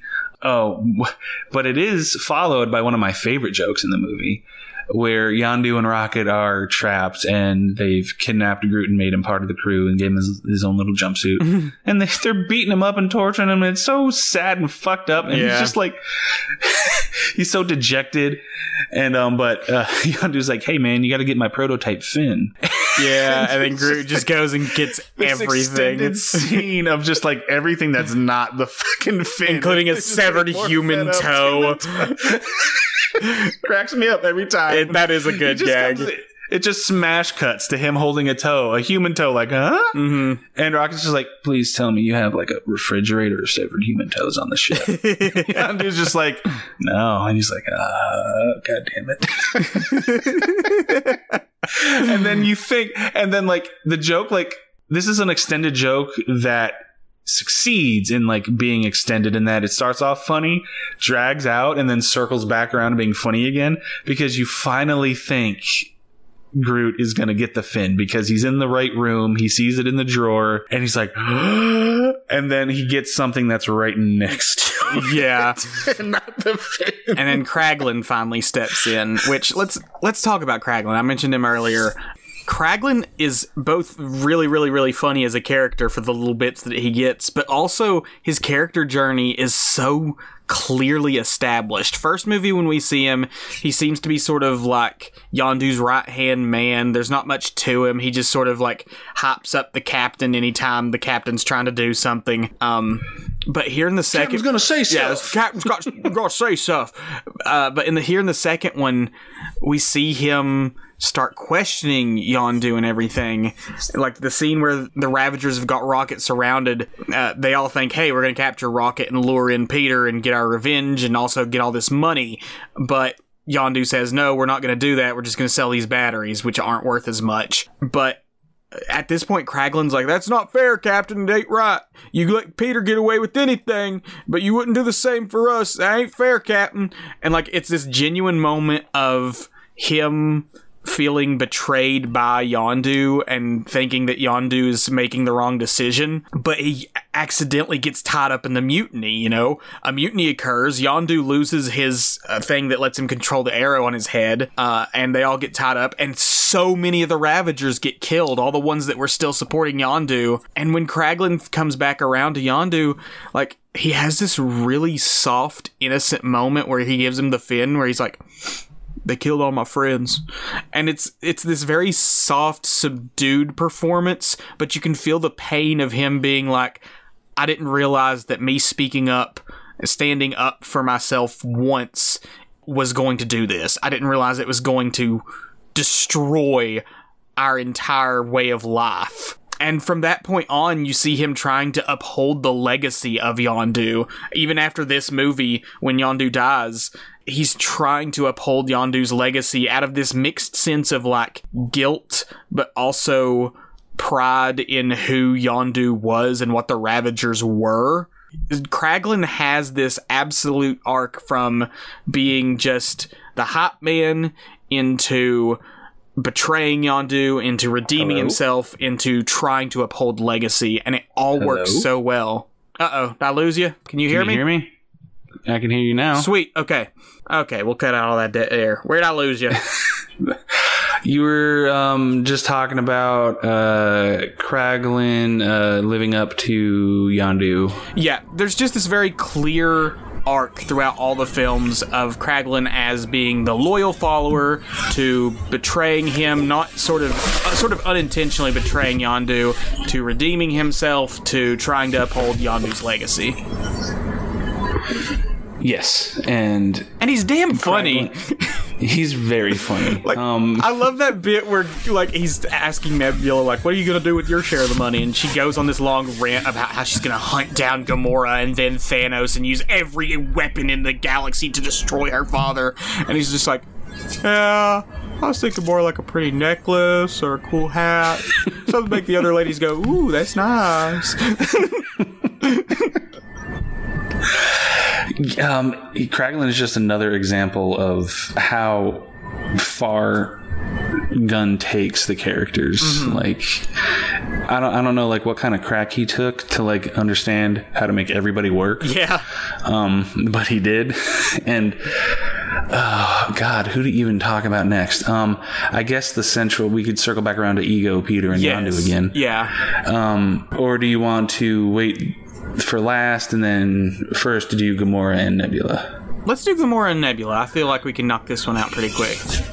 Okay. I think Gamora is a much stronger character in this one. Yes. Um, she's let her guard down like everybody else has, except for Rocket, where she's still kind of like this the stern one, the, the badass one, but you can tell she lets Peter in more and like he's like the only one that she's allows herself to be vulnerable with. You can tell that she really kind of wants to fix things and kind of like be the problem solver even though she doesn't know how, which I I like because you know she comes from this this tragic abusive relationship and this terrible thing with her sister where they were pitted against each other. And i like how that doesn't manifest with like her being standoffish and not wanting to connect. I like how it manifests with her like okay this is a second chance. Yeah. So i'm not gonna let that i'm not gonna let what happened with thanos carry over into this and burden that and make me be cynical about she it. She almost wants to make her relationship with the other Guardians work in as a way to sort of spot her relationship with yeah. Nebula and Thanos because uh, they capture Nebula pretty early on and she's super like standoffish and mean towards Nebula. Like Nebula asks for that like yarrow root or whatever and like it's not right. Yeah, Gamora's like it's not right. also, I hate you. Like she doesn't show any kindness towards her sister until they have their big clash at the end of Act Two, where Nebula literally comes screaming out of the sky with a freaking Ravager ship using every single gun on the ship to try and blow Gamora up as she's running through this empty field, and then crashes it into a cave, trying to destroy Gamora out of this pure hatred and spite, and Gamora is just running for her life. And they finally have their cathartic moment where, like, they finish their fight, they're both worn out, and Nebula is like, I beat you. Say I won. I beat you. And Gamora refuses to admit it. And she's like, he kept tearing me apart. And you never let me win once. Like, Nebula is so hurt from the fact that this person who she spent her entire childhood with never gave her the opportunity to win and she knew the consequence of her failure because Nebula was literally torn apart by Thanos and replaced with cybernetics to make her better and yeah she's basically a cyborg yeah. because of the horrendous abuse that Thanos put her through her entire childhood and she's blaming Gamora for it because even though Thanos was the one who did it Gamora could have let her win at some point and you know spared her some of that trauma, but she didn't. And by the end, we realize that Gamora Gamora makes a great point. It's like I was a little girl too. I was a child just trying to make it to the next day. We both did what we had to to survive. Yeah, it, it says so much just about how that kind of you know parental trauma that an abusive parent can you know can pit people against each other in, in their in their children and it just it manifests unfortunately in hatred and animosity between the siblings when it should be directed at the parent. Mm-hmm. um, because i mean that's all they knew. All they knew was fighting each other because that's all thanos you know that's all he did with them and when she says when Nebula says all I wanted was a sister, like all you wanted to do was win and all I wanted was a sister. That's just like needle drop. Yeah. Boom. Just it's that's like the second big chest punch in the movie. Yeah. First was Mantis touching Drax and having that cry. Second was the, I just wanted a sister. Boom. And like you can tell that's like Gamora's come to Jesus moment. Yeah. She's just like, oh my god. like, yeah, I get it now. It, it, was a it was the Danny DeVito in that It's Always Sunny episode for Gamora. Yeah, and it was the moment that really endeared me to Nebula as a character. Like this is not love Nebula. This is not just another gruff asshole in this galaxy. This is another incredibly hurt person acting on their trauma in the way that they know how. And Karen Gillan just puts so much into it. Oh, absolutely. She's so she's under all these prosthetics completely covered. And like she conveys like so much intensity and emotion. Mm-hmm. Even though she could kill me with a snap of her finger, I just want to give her a hug.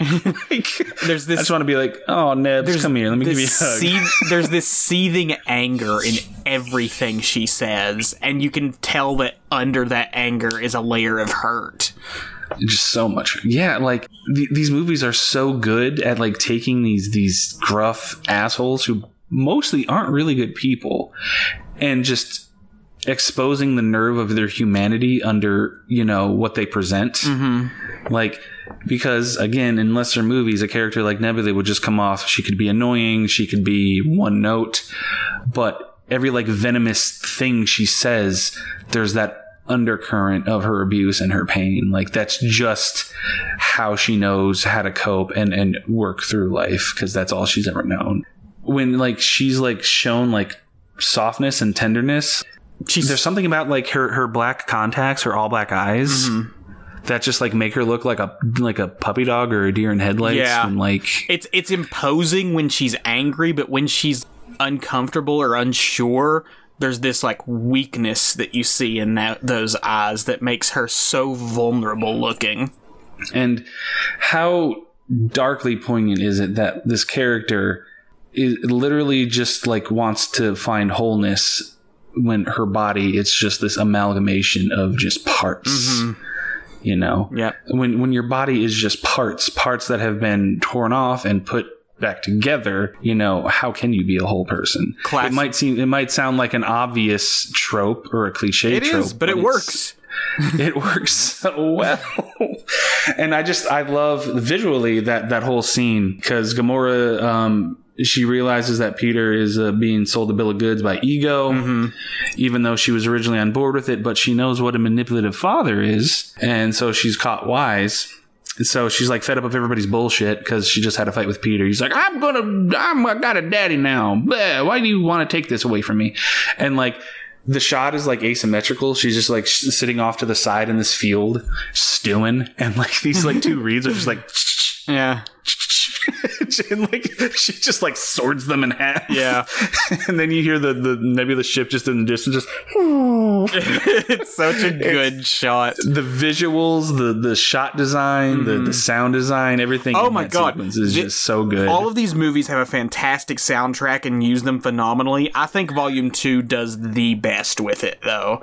Like, oh, ev- how did we not talk? I know. have we not at this point? Like, all of these movies, fantastic soundtracks, pop pop songs from like the 80s and everything, all tied to Quill's childhood. But like this one in particular, Volume Two, is definitely yeah, the apex that, of the soundtrack. That opening with Mr. Blue Sky sets a perfect tone for that action scene. The chain is used here in an early scene where the Guardians are like sort of separating, and there's a lot of tension between them. And then when they come back together for the big battle in the finale, and Peter finally chooses them over Ego using the chain again to show the reconnection is flawless, like flawless uh, just musical stand up scoring. and cheer, pump your chest, just mm-hmm.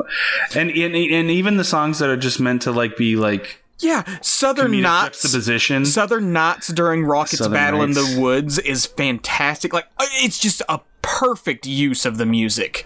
wham bang shangalang mm-hmm. when the the sovereign the, the gold people which brandy awesome brandy awesome tie-in in brandy is thematically used the lyrics of brandy are used thematically throughout the entire movie by ego we haven't talked about ego enough as character yet we've talked about his connection yeah. with quill but like this is one of the better mcu villains and the big massive re- step up from Ronan. absolutely and the big reason is because he has a genuine connection and reason to interact with the protagonists. Like, he's Quill's father, and he genuinely wants Quill to join him on this mission he has. He's another genocidal maniac, like most of the villains are, but like, he genuinely wants his son to join him in this and to get along with him. There's the conflict isn't just good guy versus bad guy now. It's like two conflicting ideologies, one of them obviously wrong, but the people involved in it are connected in a way that makes their conflict personal.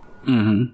Ego, just like every member of the Guardians, you know, he's dealing with uh, uh isolation, a sense of isolation, a sense of place, loneliness. He he explains to everybody how he was lonely for so long because you know he describes how he just kind of came into being and like just like was a consciousness for like eons, mm-hmm. and then learned how to like control matter and himself and become the celestial body.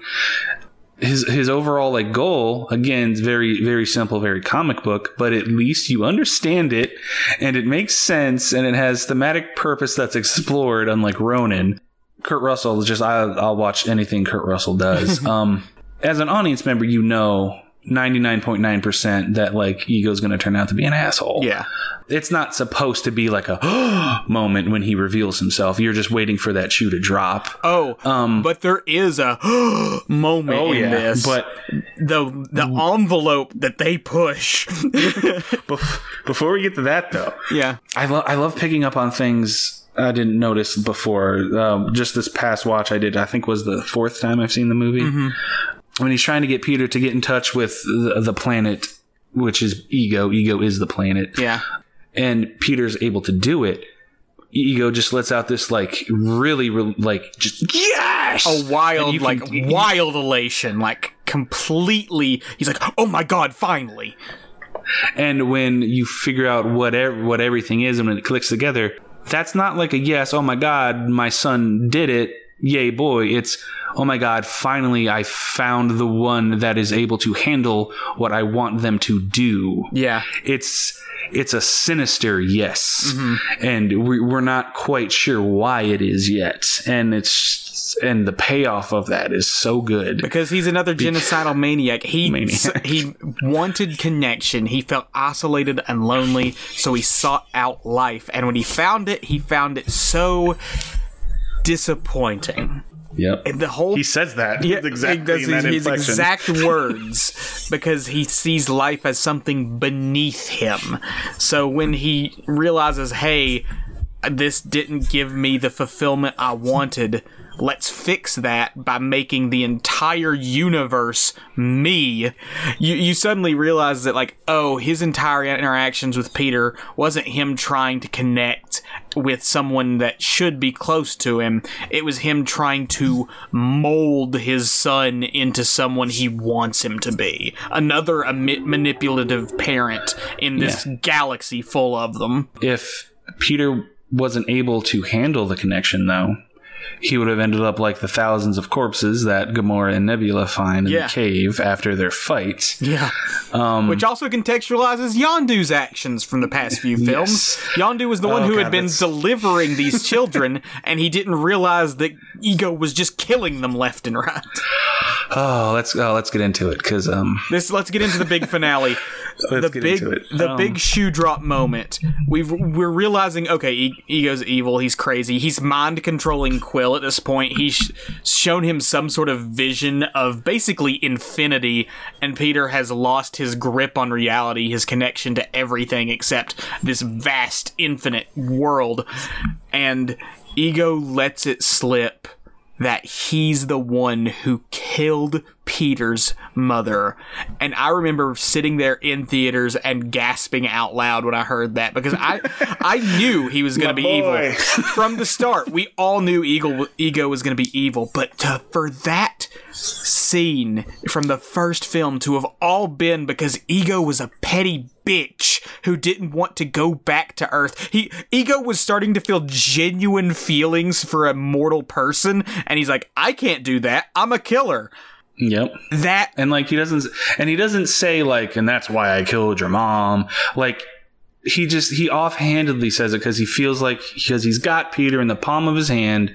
Peter's like on that brink of just like completely going to the other side, and he's just offhandedly like, and that's why it killed me to put that tumor in her head. And James Gunn does a z- dolly zoom, which is where it's it's the Jaws shot. Yeah. It's where you zoom the camera lens in while you physically pull the camera back. That mm-hmm. creates like that disorienting look. That, yeah. That whoop, and like it's so cool because at this point in the movie, you forget that Quill's kind of a badass and a hothead. Yeah. Like, even though he was completely under Ego's spell and like about to get lost, you said you killed his mom. And then like and his that eyes snaps him out of it immediately, and he just starts bl- he starts he just starts blasting, blows Ego's mortal form to pieces. oh god, Ego's also just such a fun villain because of the way his powers work. Like you can literally tear his body apart as long as the planet's core is fine. He's just gonna get right back up. Like mm-hmm. there's no stopping him. And the way his body regenerates too, where it's like just a floating nervous system, and then like muscle and bone starts to grow back over it, and the skin peels back over. Like it's so like grotesque and cool. Yeah, it's it's really cool. Um, I Kurt Russell pretty much mostly disappears from the third act after they destroy his his human form. Mm-hmm. Um, it's really cool and kind of daring to like keep the villain as we've known him off screen and only represent him through like different like formations that he takes. That's that's really cool. I I love that choice because he'll take like form of like rocks or like he'll put, he'll put his face in something. When he comes back as like the nervous system that's a like a pure like Watchmen dr manhattan move. Yeah. Um, pretty unnerving. Yeah. No pun intended unnerving. Yondu. Mm-hmm. this whole movie this this movie this trilogy really is about parents and fathers and them fucking you up and fucking you over and doing right by yourself and others moving forward. It's about it's um, about the pain and healing that family allows for, whether yes. that's be your biological family or your found family. When we're introduced to Yondu again in the beginning of the movie, he's at a robot brothel. the Ravagers come and like they pretty much kick him out and uh, Sylvester Stallone in um, an extended cameo. He's like, "You Ravagers don't deal in kids. You know, you broke the code." And like, I, we kind of don't know what he's talking about. I guess we we know it's about Peter. No, we know, we know, it's about Peter, Peter, because we know it's about Peter, later on. They explain we la- explain that it's about all those kids he was giving to Ego. Well, yeah, I meant like at at the oh at, at that, that moment. moment. Yeah, okay, yeah, and that sets up you know Yondu's vulnerability and, and his catalyst for for change.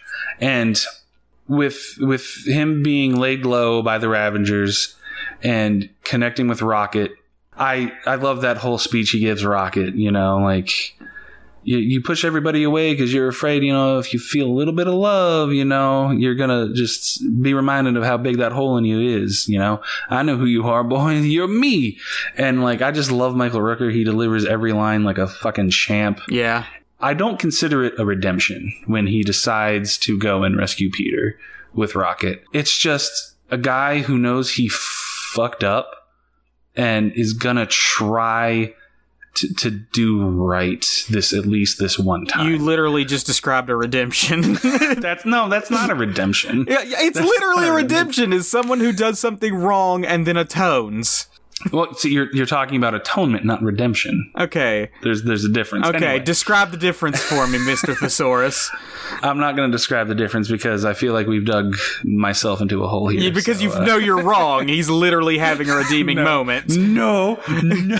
Whether or not it's whether or not he's Uh. can be considered a good person by the end of this movie is a, an argument that we could have. That's a whole moral debate. okay, that that's that's what I meant to say. You can say he's still that- not a good person by the end of that film. Yes. That's fine. But he is Yes. redeeming himself in the fact that he's trying to Okay. undo the pain that he's caused. Yes. Okay.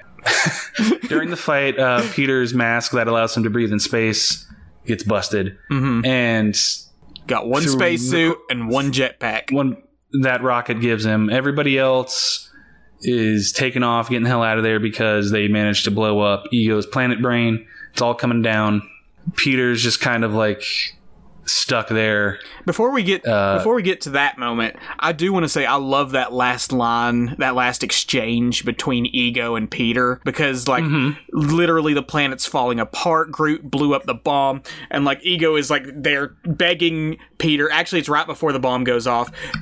Like Ego is fighting against Peter. Peter can still control the planet because you know he learned how, and he's been basically holding Ego off from stopping the bomb from being detonated. And he like Ego grabs him by the shoulders and is begging him at this point. He's like, "If you do this, you'll just be another mortal. You'll just be human." And Peter says, "What's so wrong with that?" And Ego just screams as the bomb goes off because he cannot wasn't how I wanted it to go. he cannot conceive the idea that like being a regular person, being a regular life form is enough. Like he's so wrapped up in literally his own ego that like he cannot fathom living as a mortal. yeah, Perfect Great, death for him. great final line from uh, from Peter there as he defeats his biological father. But um, But yeah, might have been his father. But I'll get. To- yeah, they're flying up. They're trying to get out of the exploding no, no, world. no, no, Let me let me go through it. Let me go through it because it makes Erica cry every time Mm-hmm. because she loves Michael Rooker like I do, and um, makes me cry every time too. Now, um, he tells Rocket like. Like go on, like you got to give me this. Like I, I haven't done anything right in my whole damn life. And Rocket's like, uh, all right, man. And he gets on the ship, and then he, Yondu finds him, puts the breather on his on Peter's head, flies him up into the uh, atmosphere. You know, this is when Peter realizes that there's only one breather and Yondu's probably to die. Just the, uh, he, Yondu looks at him and he just, from his heart, just sincerely, like, tells him, like, I'm sorry, I didn't do anything of it, any of it right. I'm damn, I'm damn proud you're my boy. And freezes in space and dies as he's touching Peter's face tenderly as Peter breaks down and cries.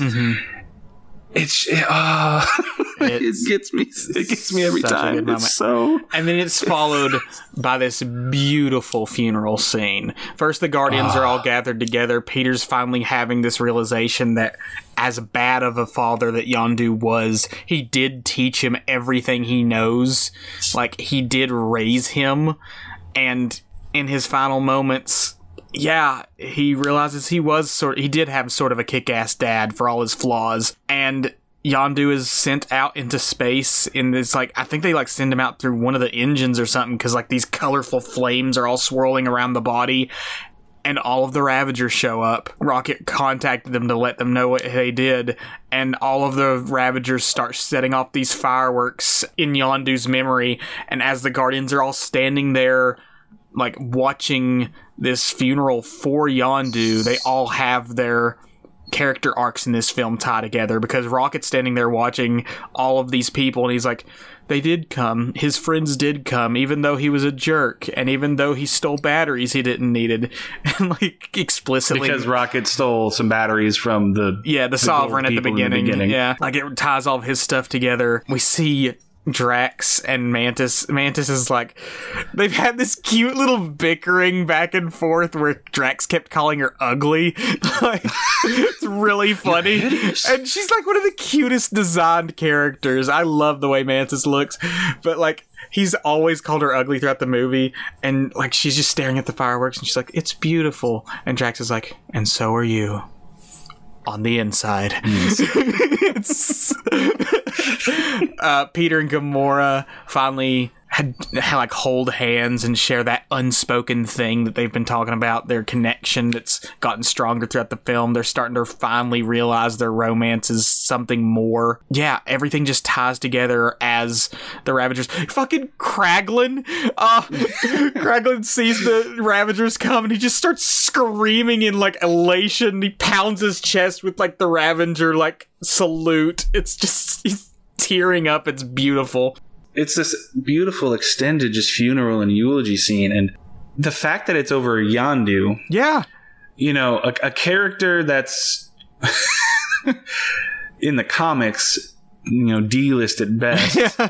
But th- this is this is where adaptation, you know, shows how strong it is because if you're just thinking in terms of like character popularity or relevance. Yeah. Like, man, how come Yondu gets like this big, glorious, magnificent, emotional death and not this person or that person? Like, cause that's not, that's not what it's about. That's not how you tell stories, you know?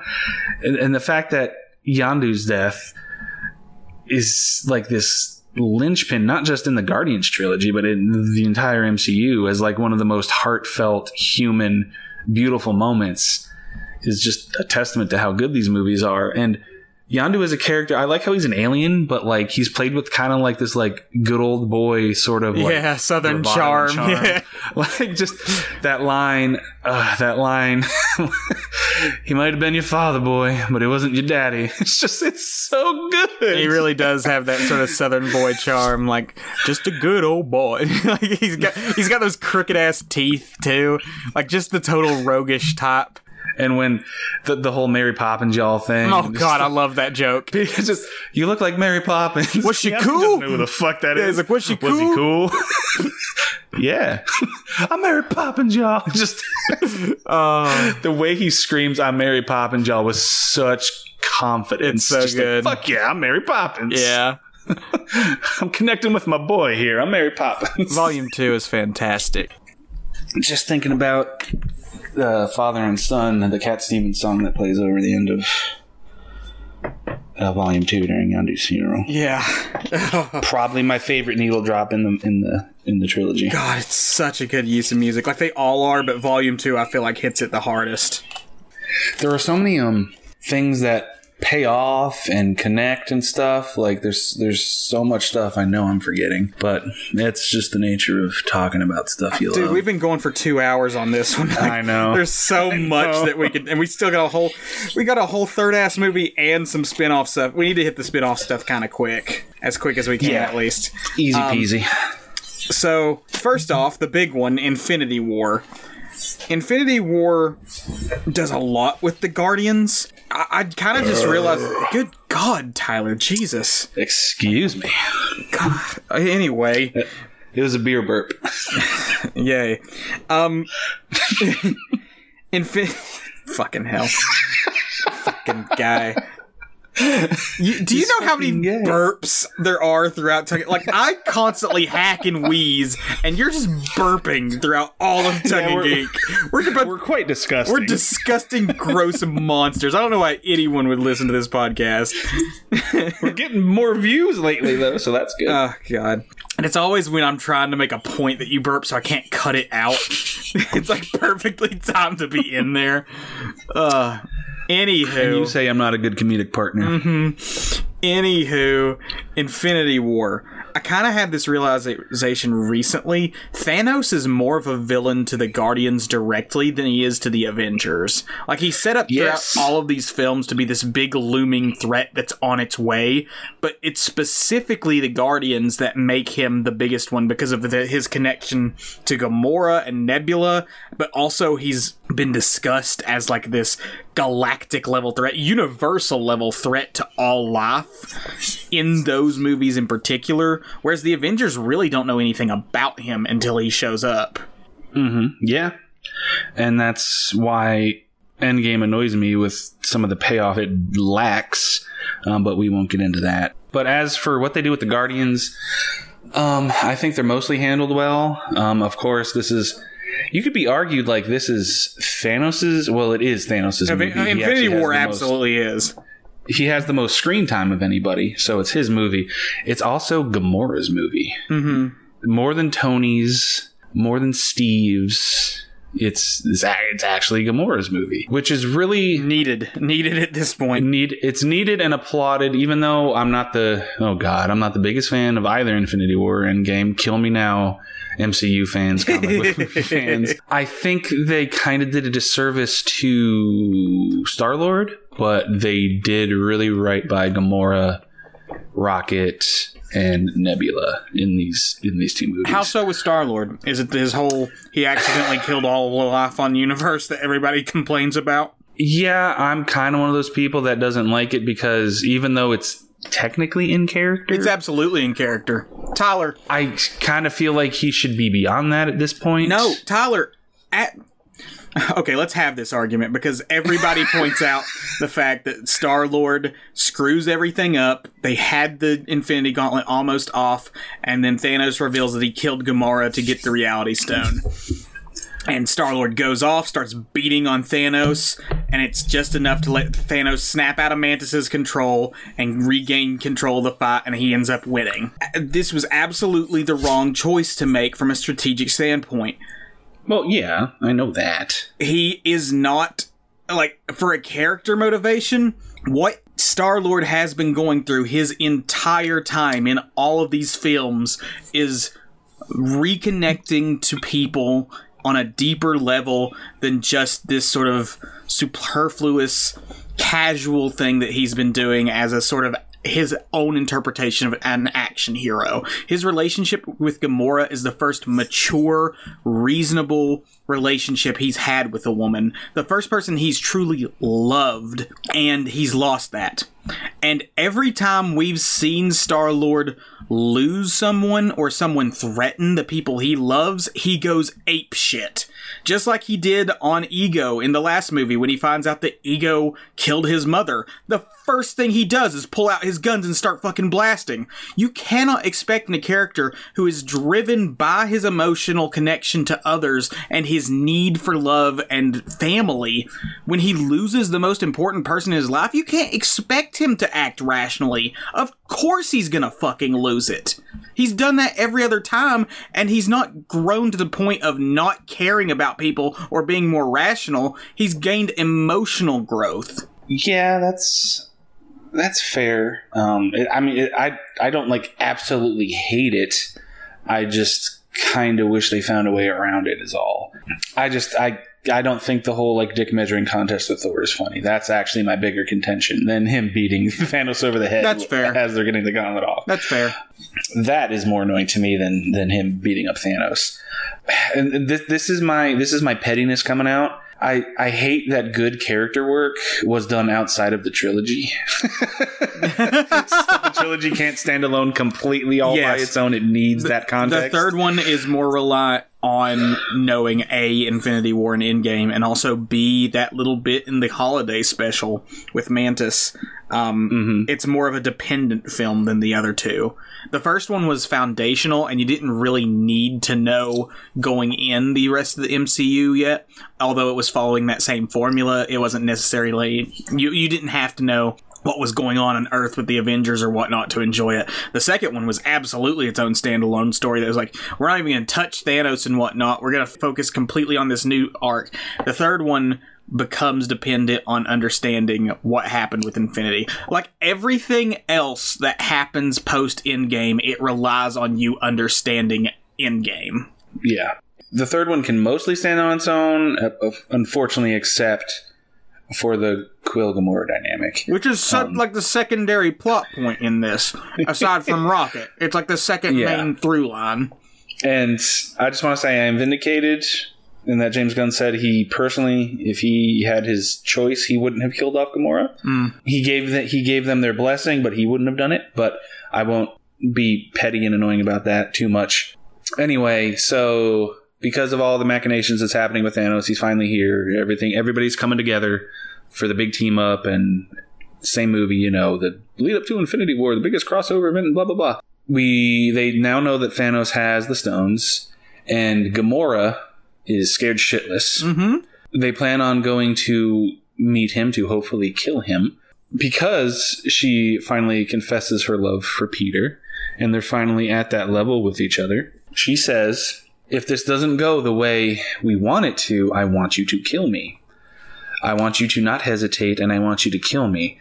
And, like, that's not like said in like some like cool badass like warrior like do it for the mission way Mm-mm. that's her being as vulnerable as she possibly can be because she is terrified like, out of love. She is terrified that love for Peter. Mm-hmm. She's pretty much. She's terrified on multiple levels. She's terrified a that she's going to be the one responsible for Thanos taking over the galaxy and getting what he wants, or the universe and getting what he wants.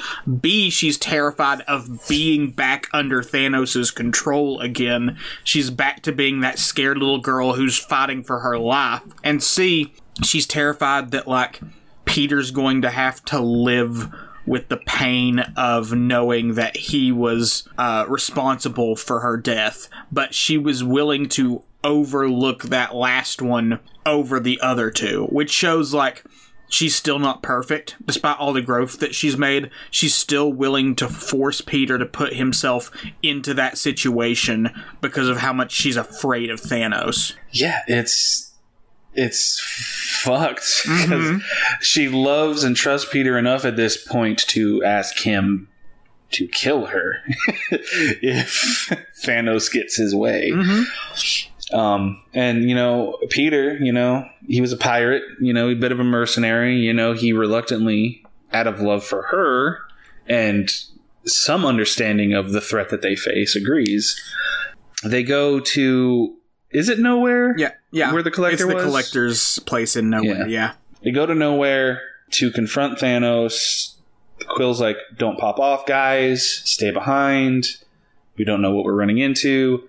Drax sees this opportunity, attacks, but you know Thanos he's got the stones, and one of them manipulates reality, turns like Drax into cubes or whatever, Mantis into ribbons. Yeah, can't do anything. And what a bastard! He fakes out, letting Gamora think that he stabbed him and ended his life, mm-hmm. and the whole thing was a fucking projection. Yep, was fake, and turns Peter's reluctant bullets into bubbles as he goes to. Yeah, Peter does it. Peter goes promise. through with it. Yeah, he goes through with it. He was gonna kill her. Which, uh, ouch.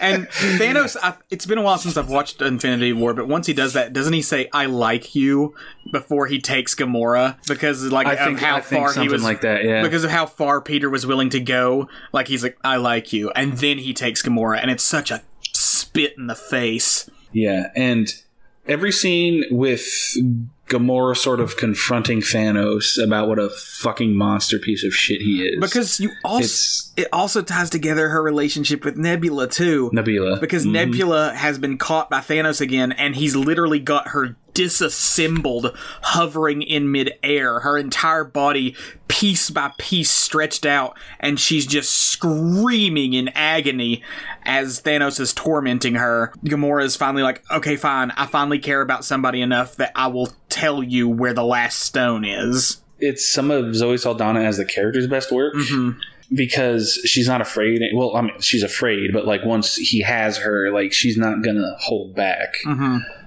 so they're they're on Vormir, I think is the planet where the the Soul Stone is, mm-hmm. and ghostly apparition Red Skull. Yeah, for some reason, for still unexplained like, reasons. to attain the stone, you must sacrifice something you love. Which I saw somebody bring this up the fact that Steve has to Steve Rogers has to be the one to go back in time and return all the stones to where they came from. Like there must have been a very awkward reunion when he was giving back that one, the Soul Stone. Oh, uh, hey man, haven't seen you since WWII. Still a Nazi. Sucks to be you. Gamora thinks that ha, he finally lost. Thanos finally loses because he doesn't love anything. Mm-hmm. But and this is kind of like a quote unquote problematic aspect of the movie for some people. Yeah, because they don't think that Thanos's idea that or thought that he loves Gamora should actually translate into love. Mm-hmm. It's it's what you read into it, you know, like we don't we don't know what this fucking soul stone perceives as love. Like, can it filter out what parental unabusive love is? Can it filter out platonic love, romantic love? Maybe in Thanos' mind, like what he did to her did translate as love. And it's so it, it shows maybe his... the stone maybe the stone like extrapolates what the person seeking the stone truly feels is love. Yeah. Not like a judgment of what good love versus bad love it's also, is. It's also important to note that Thanos is the mad Titan. He's insane. His literal mission is, is to wipe out half of the universe so that the other half can thrive, which is insane. Like very much so. People people always mock Thanos like his plan makes no sense. Yeah, of course it fucking doesn't. He's nuts.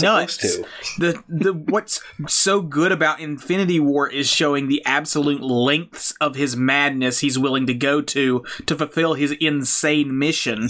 And in his own insane way, the way he tormented Gamora and Nebula, the way he destroyed their home worlds and stole them from their families, that is his mad form of love. It's not real love. It's not a genuine love and care for someone's needs, but it's his maddened view of love. Yeah.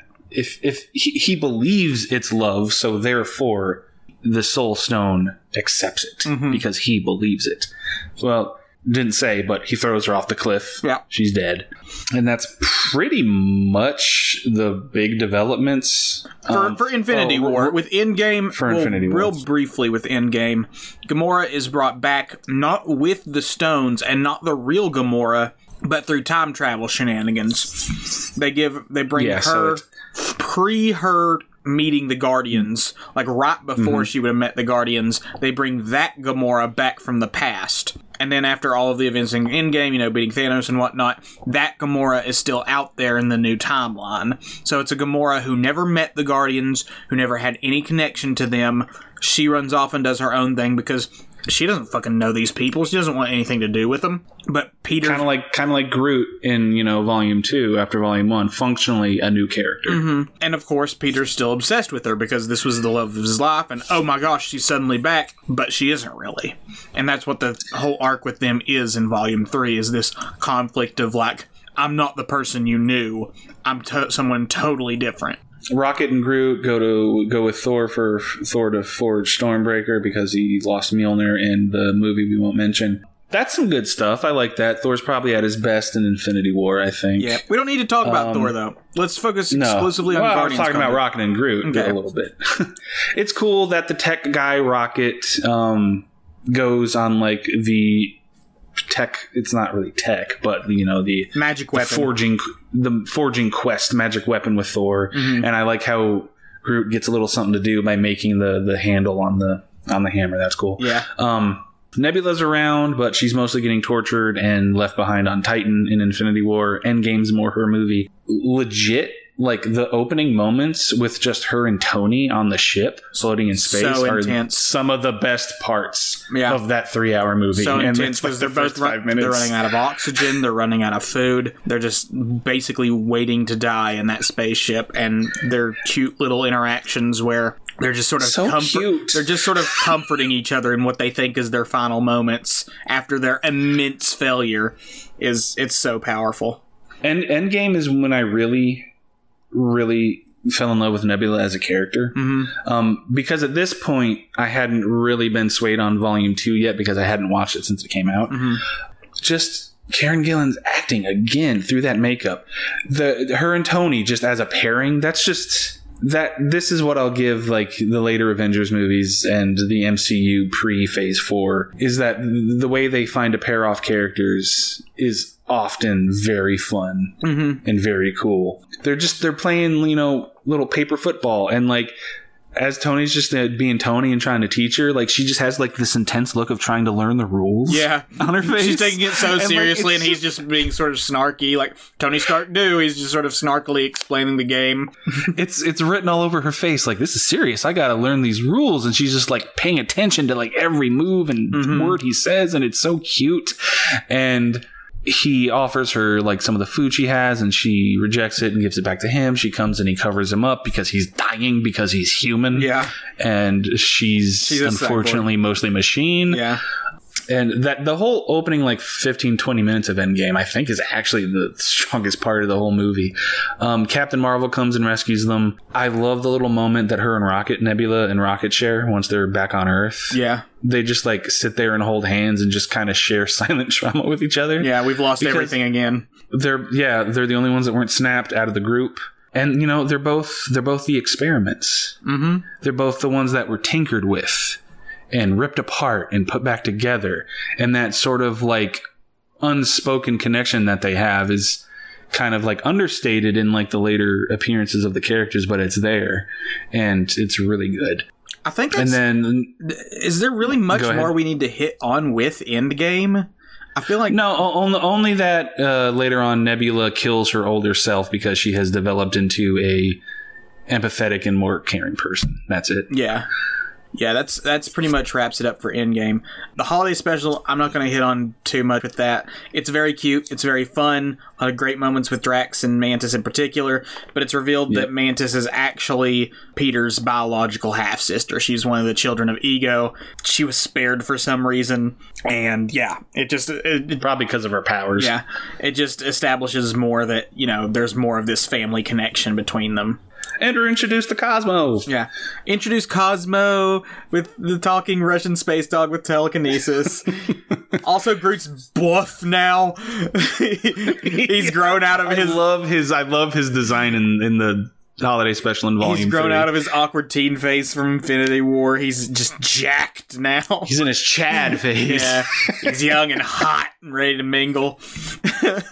uh, and let's, I let's know get- I know we want to move on to volume three, but um, I do want to say that I absolutely love the beginning where that that band's playing that Christmas song, uh-huh. and Groot's just in the back like, "I am Groot," yeah. cheering because he's so into it. Absolutely loving it.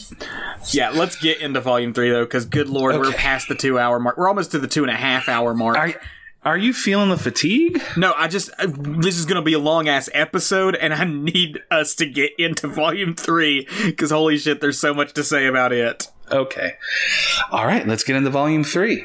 It's we three in space. it's we three in is. space. It's, it's we three in space, and a lot happens. A lot goes on. I was an open fucking nerve mm-hmm. the entire two and a half hours of this movie. So this one, and, yeah. this uh, one's the, okay. I knew. I, I knew this movie would cut me open. We all knew. I expected. We saw the trailer and we're like, "Oh God, here it comes." I did not expect to be misty eyed from literally the opening seconds. Like, I don't know if it's because like I'm just more vulnerable of a person now in my older age, but like I was literally on the verge like, crying this whole movie and cried like four times. Uh, okay, so this one, darkest about design. They wanted to really push the absolute maximum of how traumatized and pained these characters are, uh, specifically through Rocket. Big opening scene is they're all hanging out on Knowhere their new home. They've established it as like the base of the Guardians of the Galaxy. It's basically like this little rogue planetoid that they have a whole bunch of people living on now. I guess refugees and exiles and stuff. And then suddenly, Adam Warlock, who was teased at the end of uh, Volume 2, shows up and tries to kidnap Rocket. They manage to fight him off but Rocket is severely injured and comatose and dying, and they find out that they can't just heal him with their usual space magic voodoo stuff they got uh, because he's he's proprietary property of this big corporation, and they've got to get this specific thing that's basically latched to his heart.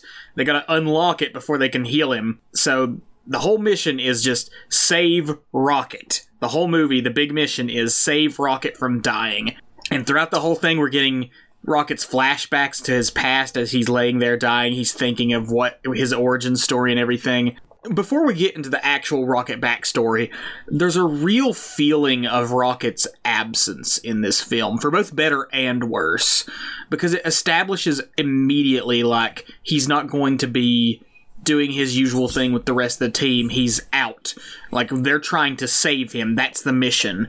And you feel the weight of it in his absence. But at the same time, I found myself in a lot of scenes just wishing Rocket were here with his usual, like, sort of take on everything, his snarky humor and everything. I, I, I kind of missed it because there were moments where I was like, oh man, I really wanted to see Rocket's take on all this. Yeah. Uh, that's, I think that's the brilliance. It is. It's like you, you're missing him the whole time. Mm-hmm. And so is everybody else in the movie. Even though, like, his flashbacks and stuff really don't take up that much screen time, screen time, Mm-mm. but they're so impactful. And when we switch back and forth, they just make you, like, understand his absence even harder and make you cheer on their mission even stronger because without him, you know, they're not whole. Mm-hmm. That's completely by design and it's handled so well, I think. Because even though they're like they're a family and they've they've come together for each other finally, it's still their own personal demons that they're working through. You know, Rocket hasn't come to terms with what he is, what happened to him. Quill can't get over Gamora, so he drinks himself into a stupor. Nebula's still, you know, prickly and, and, and, rigid, and Drax just, you know, being himself is kind of getting on the nerves of, of, of people. But when somebody comes and threatens their friend, their family, it's, you know, drop everything, mm-hmm. let's go get him. I like how. I, I I like how solid the found family is at this point. It's despite the bickering going on, this is the movie where it feels like, okay, in the first film, they were trying to figure each other out. They're starting to build this connection with each other. In the second film, it's very tense because we were trying to maintain something that's still on the rocks. In this one, the foundation's there. It's solid. It's strong. We're saving Rocket. He's a member of the family. We may bicker and argue over all of this, but damn it, we are all in this together. Yeah, and, and, and the whole team mission, th- I, it's such a smart move to make the stakes so personal. Mm-hmm and and small. Like there's no like universe or galaxy threatening thing happening yet. It's it's the smallest scale story so far in the trilogy, yet on the biggest canvas. Mm-hmm. This movie's huge. Just the amount of environments and action set pieces and makeup and creatures. It's the best made one of the three. It's the strongest directed, I think. And it's it's like it it made me feel that that magic again mm-hmm of what a good Marvel movie is. Yeah. And it, it, it made me feel that like magic of what a really good just blockbuster can make you feel like in general. Just like when everything just looks good, sounds good, is executed well, and you, you're in it on every level. It also it uses because when we started reviewing some MCU stuff right after Endgame, like Falcon and the Winter Soldier and WandaVision, we were both on board for that stuff because of the interesting ways that Endgame the events of Endgame and Infinity War were being used in the MCU. Now we're both basically tapped out again because we're like, okay, this is getting ridiculous. But this one in particular, it takes the massive scale events of Endgame and Infinity War and narrows it down to specifically how that impacts Peter and his relationship with Gamora. It, they're not mm-hmm. they're not fixated on you know helping the galaxy heal from ha- suddenly having lo- lost half of its population. They're focused on Peter lost his Gamora. There's a new Gamora, but she's not her, and Peter has to come to accept that. Yeah, there's there's so much just like empathy mm-hmm. in this movie.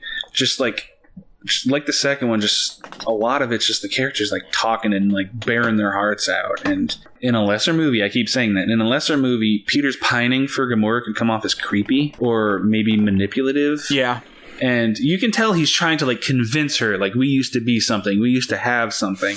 Well, we know it's unhealthy. By the end of the movie, he yeah. acknowledges like what he's doing, trying to make this new Gamora fit his mold of what he believes her to be, is wrong. Mm-hmm. Even even though it's unhealthy, like it's it's not it's sad. It's not played. It's sad, and it's not played. Well, it's kind of played for laughs, and there's a couple of quips, but they're they're well. Oh my god! Oh my god! the scene where she's like, "It sounds like you're more in love with her than me," and Gamora points at Nebula, and they're both like, "Oh no, absolutely not!" And then Quill has that moment where he just looks at her, he and she's like, her, like considering it, and she's like, "Stop it!" And he's like, "I'm sorry, I just never noticed how black your eyes are." Such a good scene. when they're, when they're when they're when they're on the surface of the flesh planet, uh-huh. and like he's bearing his heart out, and like, he doesn't realize they're on open comms, Yeah. and then there's just like I didn't, I thought it would stop, I didn't know when it would end. Yeah. please, please stop. This is unbearable. um, and you you feel for the guy, like you truly feel for him because at this point he's pretty much not buffoonish Quill anymore. mhm. He um, picks up that kind of like roguish that roguish charmer Peter again um, to achieve the goal because but it's more of an act fucking now. around. He's more of an act. yeah it's yeah and he's not fucking around nobody's fucking around because you, you know this fucking bastard's got rocket oh Yeah. we'll get to the high evolution Oh, absolutely. um i again like the, these movies kind of make you like underestimate quill and then like make you realize oh shit you know he's dangerous you know he's a badass yeah, he's clever and resourceful and really good at killing people. i got chills of like just like i got a movie boner when they're on the fucking second earth Yeah. counter earth and they're in like the office of the high evolutionary and they just get done blasting everybody because Groot's got all these guns hidden in his roots. And he's got like spider arms and they fuck oh it's so bad. Yeah, they really utilize Groose's body in this one with like all the ways he, his he goes full kaiju at one point. Uh, and to escape. They just fucking tackle this asshole out of a window and ride him down into like a swamp and peter just knifes this fucking thing off of his head that they need yeah, he's stone cold. He don't give a shit. I will say with And- Peter. oh shit i lost my uh, headphones Uh-oh. Pick him back i'm a up. mess Pick him back up, tonight. You gotten sloppy, bitch. I've gotten. I've only had. I'm tired. Like I said, two beers and being tired. Uh, I will say, at 33. I, I will say, I think they maybe pull a few too many strings with Peter in this one because his main one is his relationship with Gamora. Obviously, also his desire to save Rocket, but they try and sort of shoehorn in this bit with him reconnecting with his biological grandfather back on Earth that really just didn't feel necessary. And it's kind of where his story resolves is that he goes back to Earth to live with his granddad, and it kind of feels weirdly out of place here because these movies so much have been about found family and family isn't a matter of blood it's a matter of who you connect with and who's there for you when you need it I guess you could make the argument that like Quill needs to be there for his grandfather who was left all alone after his mother died. But uh, we spend so much time building up this found family and then by the end they depart and some of them have good reasons for it, but Quill's just feels a bit extraneous. I have to utterly disagree. Really? Yeah. I don't think it would be a lesser movie if that part was not in it, but I do think that that part being in it is a testament to how hard Gunn thought about wrapping all this up.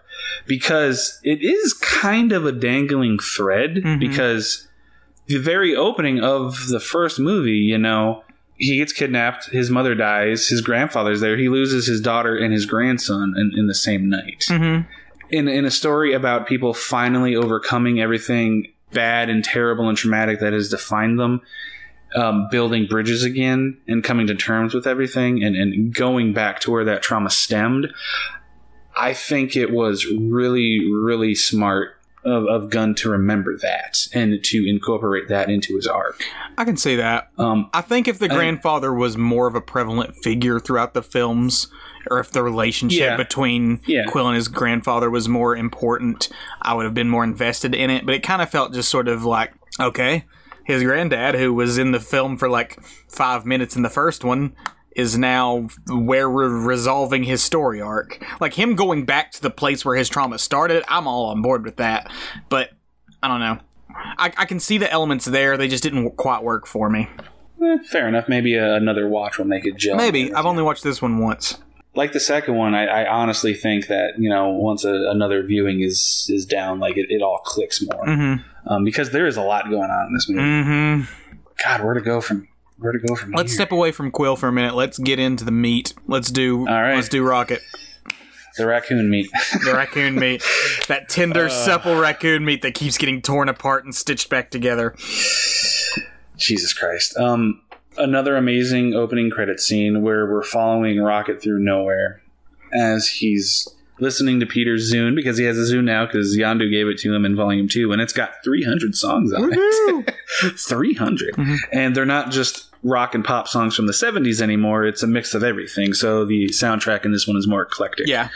Um, and he's singing the he's singing along to the acoustic version of Radiohead's "Creep," and the track listing for the soundtrack was released before the movie, and I couldn't help myself and looked at it. And I'm not gonna lie, the music snob in me kind of bristled at first because I like "Creep" by Radiohead, but it's such a well-known song and pretty much memed to death at this point. Mm-hmm. I was like, oh, that's kind of an obvious pick. Oh, the, the other soundtracks were more deep cuts. That's kind of, mm. but goddamn if it didn't work. like, it's the, the fact that out of 300 songs on that Zune, that's the one that Rocket zeroes in on and like connects with. Yeah. You could say it's obvious, but who cares if it works so well? Is it just you know? is it just me or is that opening scene do we also get a little bit of hint of Rocket's age too? Because like he does look kind of worn down. He, he, he moves a little bit slower as he's walking through, and you can read it as just like, oh, he's you know sort of relaxed where he is right now. This is his new home. He's he feels comfortable here. But there, I kind of felt there was this sense of. And maybe it was me knowing how deep into his backstory we were going to get. Like he's moving a little bit slower. He's a little bit more tired. He's not the like young, aggressive raccoon that he was. He's get, he's getting up there for a raccoon. you know, I don't know what the yep. cybernetics did to him in terms of extending his life life cycle, but um, he's getting pretty old there. Yeah, and again, the VFX on him are on point. Absolutely. Um, he looks more lifelike than he ever has, which is saying something because he's always been a great visual effect in these movies. When the High Evolutionary, uh, not the High Evolutionary, when Adam Warlock comes and fucks everybody up, he's hurting. You know, he's foaming at the mouth. He's like knocking on death's door, like I'm like gripping my goddamn seat yeah. in the theater yeah. because it's so distre- it's so distressing. I because I think I, I, took a lot of my like baggage with the MCU as a whole into this movie, uh-huh. and I'm like, if th- if this one doesn't grab me, I'm gonna I'm gonna rage. like, but no- and like, so I have all this like built up affection for these characters. Mm-hmm. And like this movie would have come out earlier if James Gunn wasn't fired for a non-controversy. So like it had all this stuff stacked against it. So like I had all this going into it, and then like it just comes out swinging, and I'm just my my heart's out there pan, pounding the whole time. Like every other installment and, in this trilogy, it just hits you out the gate. It's like here we go, we're in it now. you know, let's go save our friend. Let's go get our friend, and Peter's complete unwillingness to lose Rocket Oh, um, the whole teams. It's never a question. Yeah, it's yeah, at any point. Yeah, yeah, like all of them are a thousand percent on board of like we will kill anybody in our way. Literally, Drax is saying that at one point. It's like, we're going to go to this place, we're going to kill everyone. And Peter's like, no, we're not. We're not killing anybody. He's like, we're killing, uh, like, some of them. And he's like, we're not killing anybody. He's like, one stupid guy, one worthless guy, one sad piece of shit. And Peter's like, you're just making it sad now, man.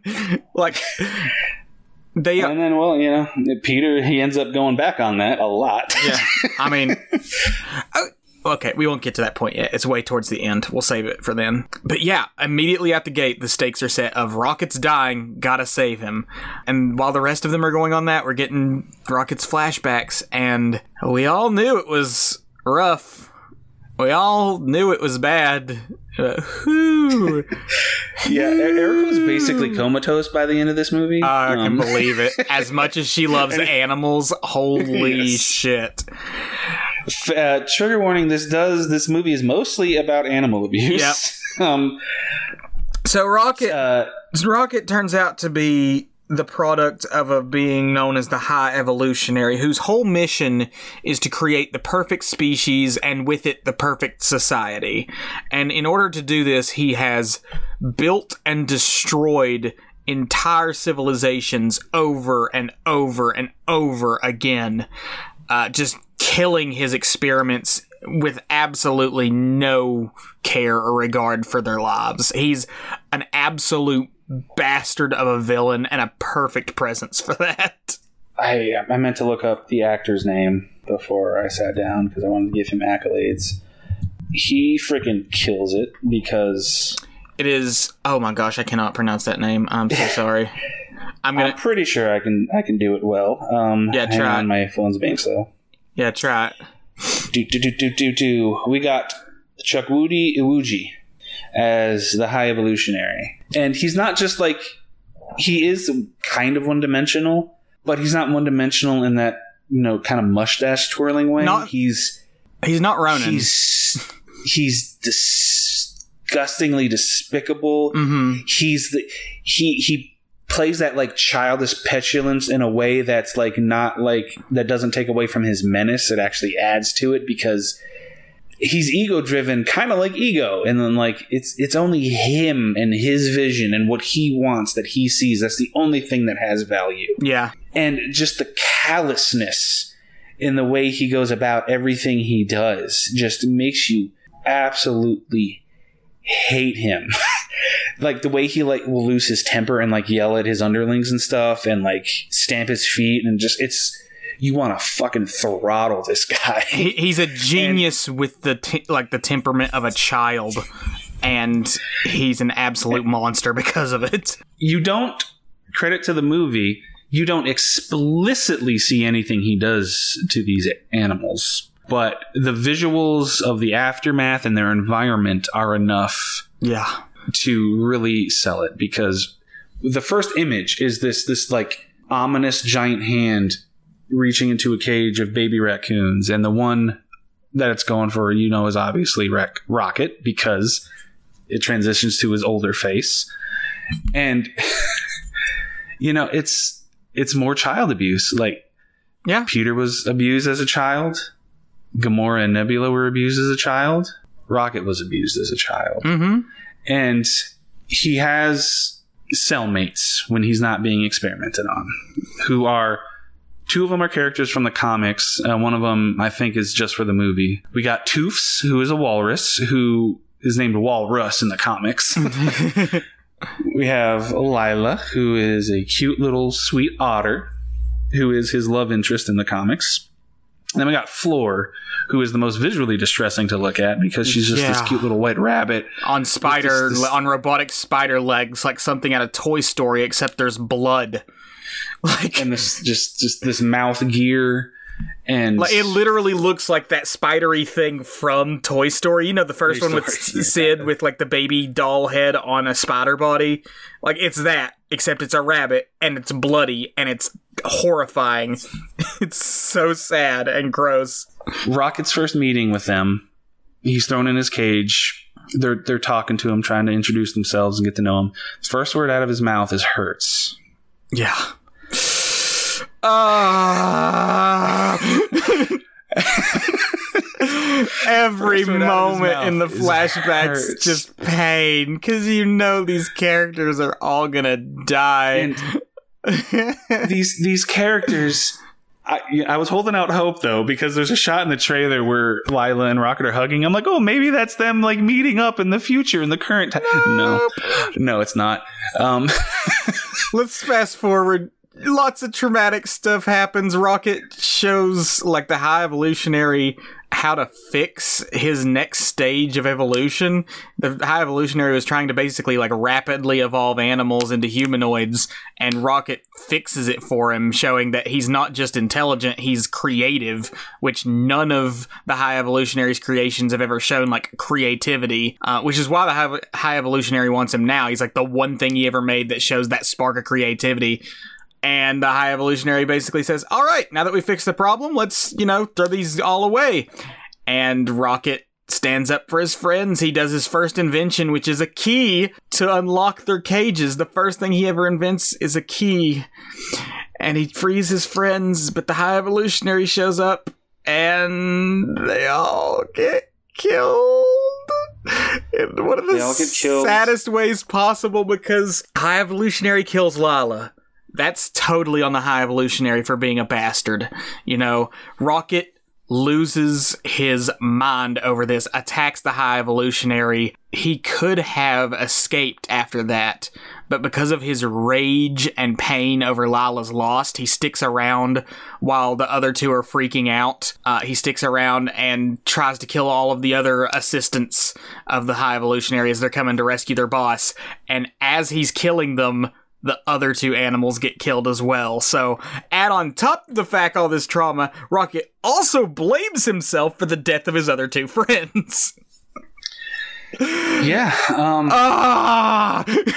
just, oh, God, it's what was Floor I, screaming? By the way, after Lylla dies, ask you because I'm, like, I'm pretty sure like I couldn't see the screen at this point because of my eyes, and I was just kind of like half gone. Lylla's Lylla's there dead, and the walrus is freaked out, like backed into a corner, and the little rabbit is like hopping around, screaming something. I think it's like "Rocket Run, gotta run, Rocket Run." She's just saying it over and over in this traumatized robotic voice, and it's it's so distressing. Uh, I, don't was, I don't know what she was saying, but her the repetitive way she kept saying it, and the and and and the, the pitch of her voice, mm-hmm. and how mm-hmm. scared she sounded was just like, oh my god. and Rocket's just like pained scream, mm-hmm. just uh, and all of this like these aren't very long scenes, no. which I think are obviously for the best, and when you go back and watch the other movies, like everything, it all clicks into just place. Has, it just has so much more weight and emotion. Uh, knowing that Rocket was traumatized by being an experiment is one thing. Knowing that he had a collection of friends who he tried to save and failed, and he blames himself for that, explains all of his actions in every scene he's in throughout these movies because you can see himself pushing people away, trying not to get involved, trying to stay alone because he's terrified he's going to fuck up again. And there, there's been an ongoing thing with the character throughout the entire MCU where he hates being called a raccoon because mm-hmm. he, he doesn't know he's a raccoon. And at first, you might think it's just kind of a funny quirk. Like he does, ah, he doesn't know he's a raccoon. He hates it. But later on, as it keeps going, you're like, oh, it's it's it's tied to whatever the fuck happened to him. Yeah. You know, because he sees himself as this freak of nature. He doesn't like other people seeing him that way, and it's just it's a it's a point of pain for him to be called a raccoon because being called a raccoon just kind of reminds him of his past. He's being, not like everyone else. He's not like everyone else. And then during the finale, uh, yeah, we're skipping ahead, but it's worth it. oh, during the finale, Rocket's free. They saved his life, thank God. yeah. And he goes back to the lab. They're trying to get and everybody off of like the high evolutionary ship as it's exploding, and he mm-hmm. comes across the lab and there's a cage of baby raccoons still. and he just goes over there and just starts scooping them all up because he's not going to let anybody like him or anybody in general suffer what he had to suffer mm-hmm. ever again. And it's so fucking beautiful. Here I go. and he he sees that he was a raccoon. he, he finally gets confirmation that he was a raccoon, and he accepts and it. it and he accepts it in his triumphant moment of self-actualization like i'm rocket raccoon he finally says his full name uh, That's so good. God damn it. It's so it's so fucking beautiful. Let's, Best character in the MCU. Let's um since we're already here, I mean I'm sure we're gonna jump back to some other stuff. Let's talk about his final confrontation with the High Evolutionary. Yeah. Because um, the rest of the Guardians very interesting point. High Evolutionary shows up he starts shooting at Rocket while he's got all these baby raccoons on him. Uh, the rest of the Guardians show up and help Rocket take him down, and R- Rocket has him down on the ground. We get a, the reveal that the High Evolutionary's face was so torn up that he basically had to put a fake flesh mask over it after Rocket. Brutal! Uh, absolutely. It's all bloody and gross, just all muscle and ugh, it's so mangled. But we see him lying there, and Rocket decides not to kill him and I don't know why they did this. Okay. I was that that I was going to ask you uh, how you felt about them pulling that that trope that I'm not going to kill the villain trope. I don't um, get it because the the Guardians of the Galaxy kill so many people on a regular basis. Why let this monster? I mean, granted, he probably died in the exploding spaceship anyway, but I, I guess at I, best I would say that it's Rocket deciding to end the cycle of violence, but. Uh, I don't know. The the trope of I'm not gonna kill you, villain, because I'm better than you. I like it sometimes. I dislike it other times. I can see not liking the decision here because we hate the High Evolutionary so much, and we want to see him get his comeuppance so badly. But with Rocket's journey, it, it's not worth it to him anymore because he's finally accepted what he is, who he is, and his family. It's not that driving point with him anymore. The High Evolutionary's been beaten down, he's been defeated, he's going down with the ship. Rocket's not he's not going to waste the time and energy to prove to the High Evolutionary that Rocket cares enough to pull the trigger anymore. Is is is how I took it. I had to think about it for a second too. Um, I guess on the ride home. I guess I don't know. It's one of those things that just didn't sit right, and maybe on repeated viewings it will. But if it was a different kind of character, I could feel it. But Rocket and the Guardians in general have always been so violently aggressive. These movies aren't about them becoming less violent. These movies are about them coping with their trauma and connecting with others. And for this movie to end with this weird pseudo non-violent message, it just I, if it's supposed to be Rocket is past the High Evolutionary, it's not worth his time anymore. I would still argue that he knows that the High Evolutionary is a monster that needs to die. He doesn't want that to ever happen. Even if he's gotten past his trauma, he should still know that like no one else should have to suffer as he has. So I don't know.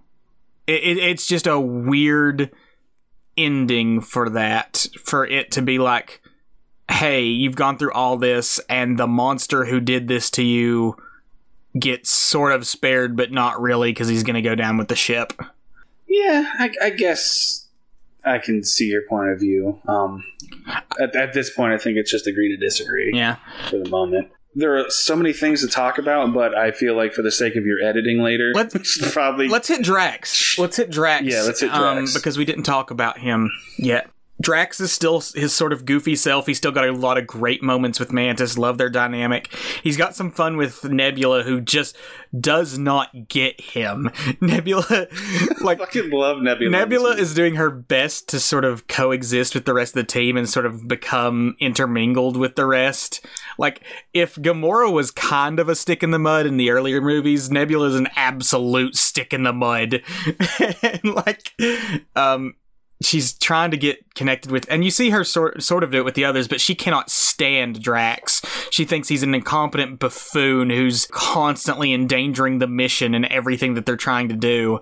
I think Mantis makes a fantastic point when they're having their argument when they first get on the high evolutionary ship. Drax's mm-hmm. value to the team is not as a competent warrior. He's a good fighter, he's strong, but he constantly makes bad strategic decisions. That's not his value to the team, though. His value to the team is that he's the only person who doesn't actively hate himself.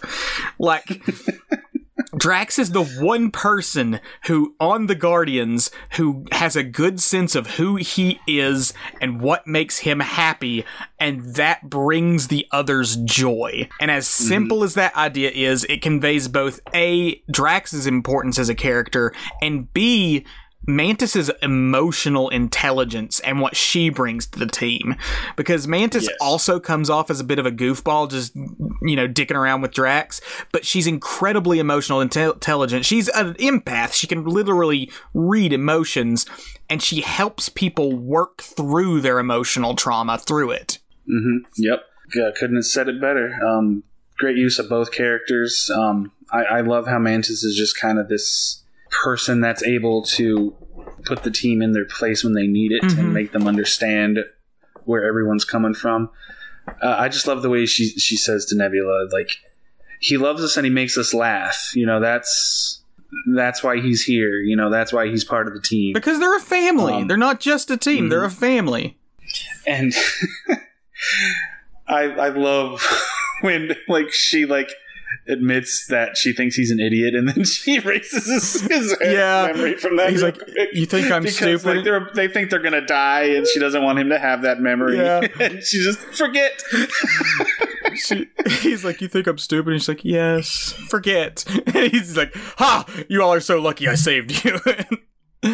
Um, and just and it, the prickly Nebula just gives me life in this movie. The, um, before we jump into Nebula, I want to yeah. wrap up Drax his ending there contextualizes his shift because in volume two, you could make the argument he's making the shift into comedic relief, but in volume three, it contextualizes that shift as he's a dad because mm-hmm. we see this group of children that have been kidnapped by the high evolutionary they're like the next stage of his evolution that he wants to make and drax is the one that manages to calm them down to communicate with them to get them to help with the mission in a way that keeps them all safe and it's that paternal instinct he has that is what makes him the way he is. And at the very end, Mantis is like, You're not a destroyer, Drax. You're a dad that line hit me so hard in the ending where I'm like, oh god, oh god. It's it's, it's beautiful. It's beautiful because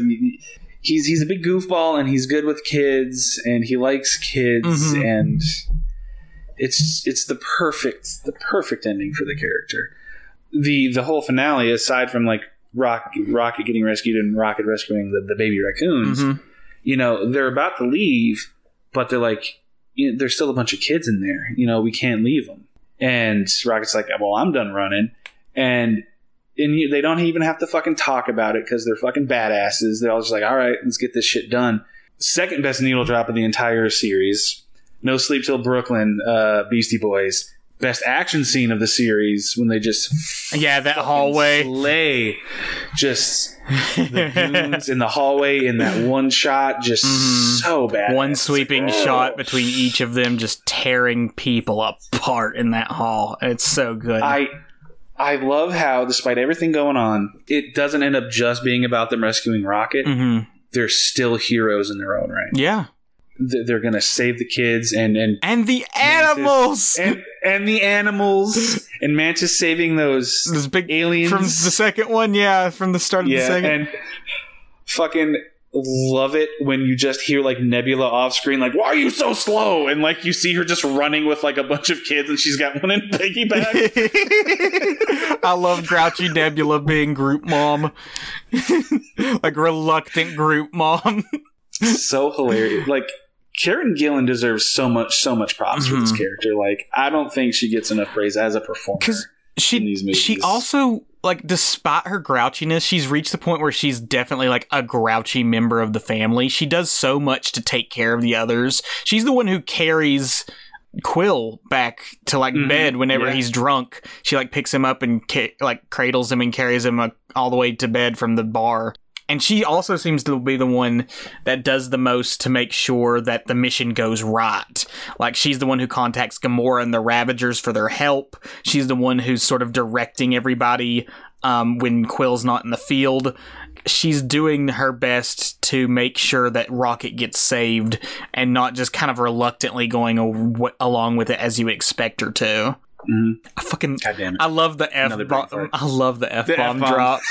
so good. So it's just a- unceremonious. First F bomb of the MCU. she can't open a car door. So- just a standard American car door. he's like, you know, you got to push in the thing. And he's like, get in the fucking car. It's like it's so out of nowhere that that's where they drop their f bomb. Like, okay, cool. and she's just she's got that just like confused deer in the headlights look mm-hmm. she gets. Oh, get in the fucking car.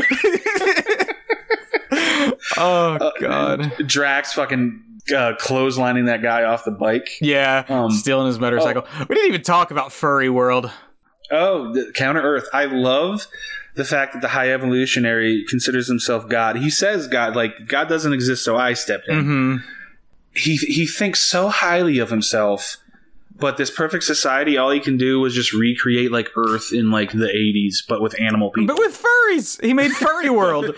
His idea. You, have spent how long trying to create the perfect society and the perfect species, and the best you can get is '80s Furry World. That's all you've such got. A, such a good visual rep- representation of his mediocrity, mm-hmm. and also the mind, and also his deal with Rocket because he's so mm-hmm. obsessed with Rocket over the fact that Rocket is not just smart; he's creative creative. He shows that spark of inspiration that n- none of his other creations have.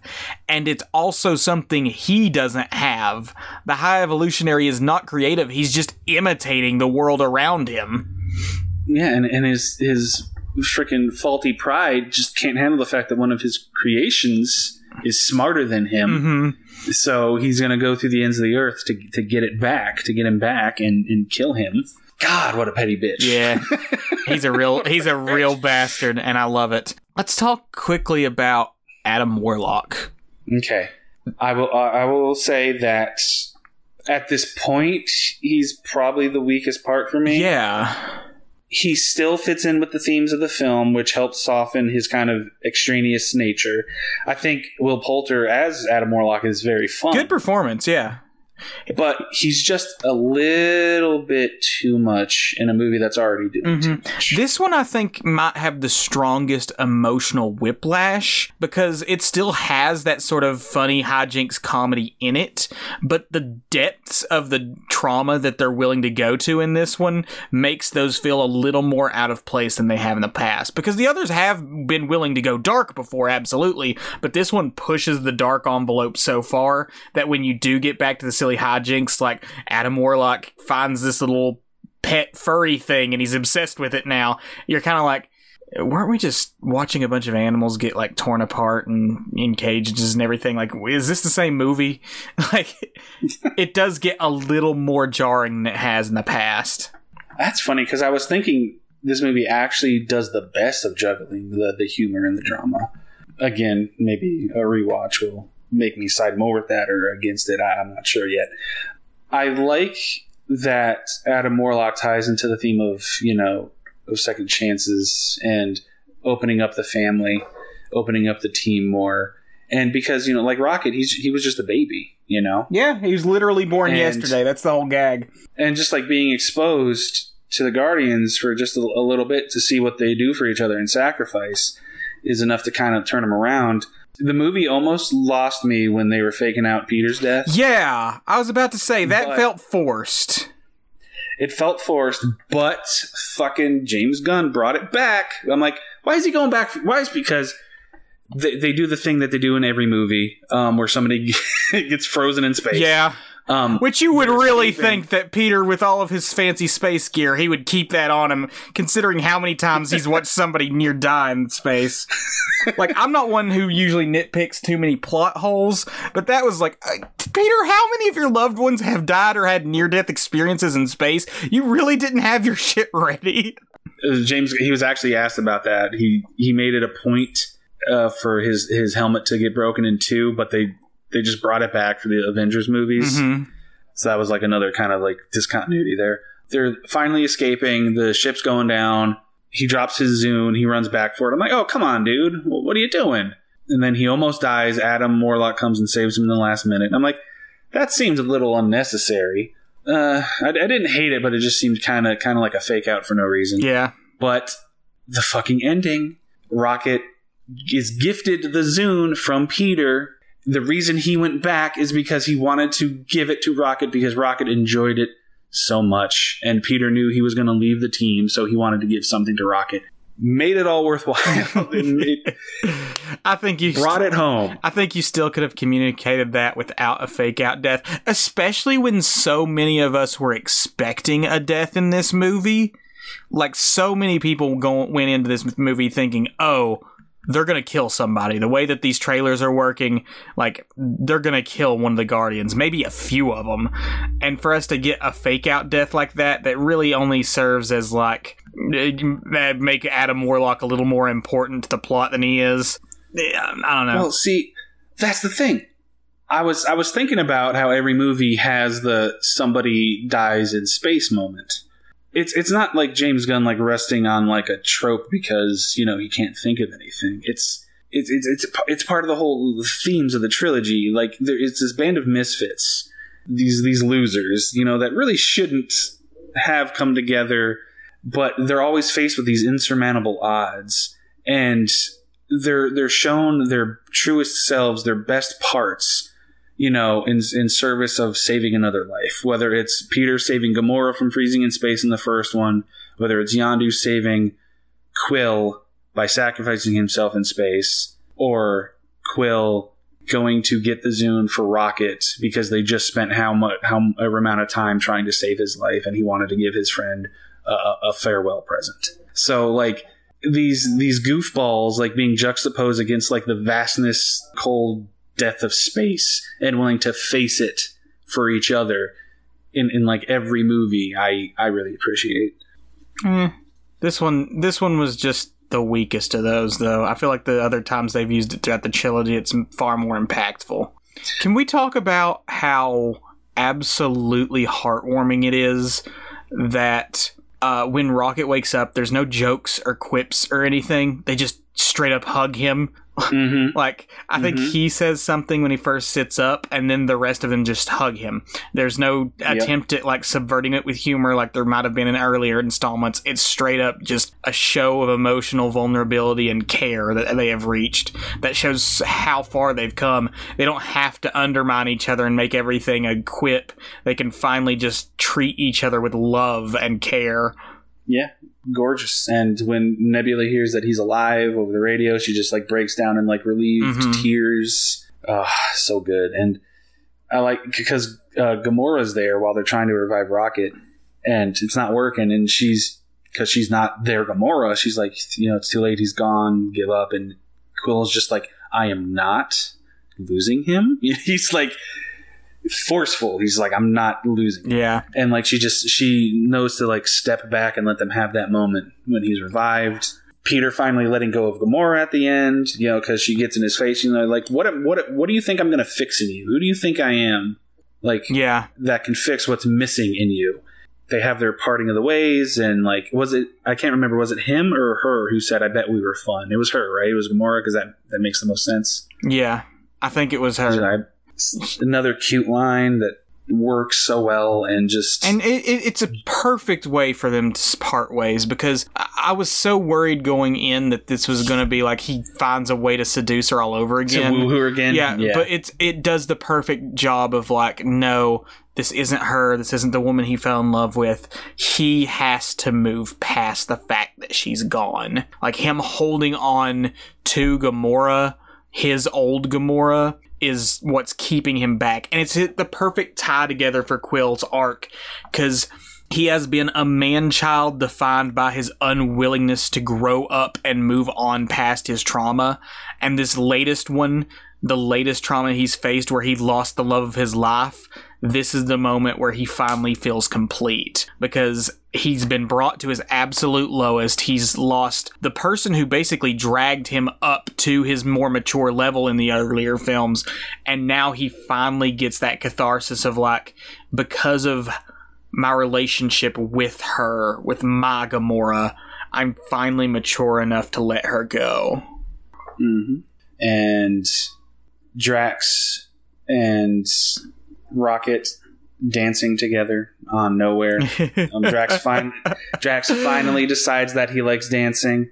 Rocket just seems he just seems at ease now. He seems at peace now. He's he's looser. He's not cynical mm-hmm. anymore. I like that it's Nebula, Rocket, and Drax that stay together on Knowhere. Yeah.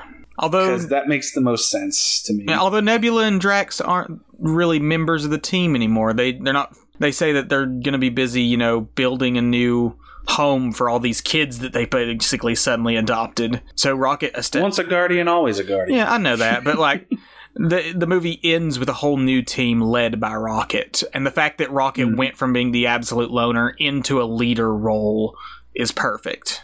Like that's where yep. he needed to be in his ending.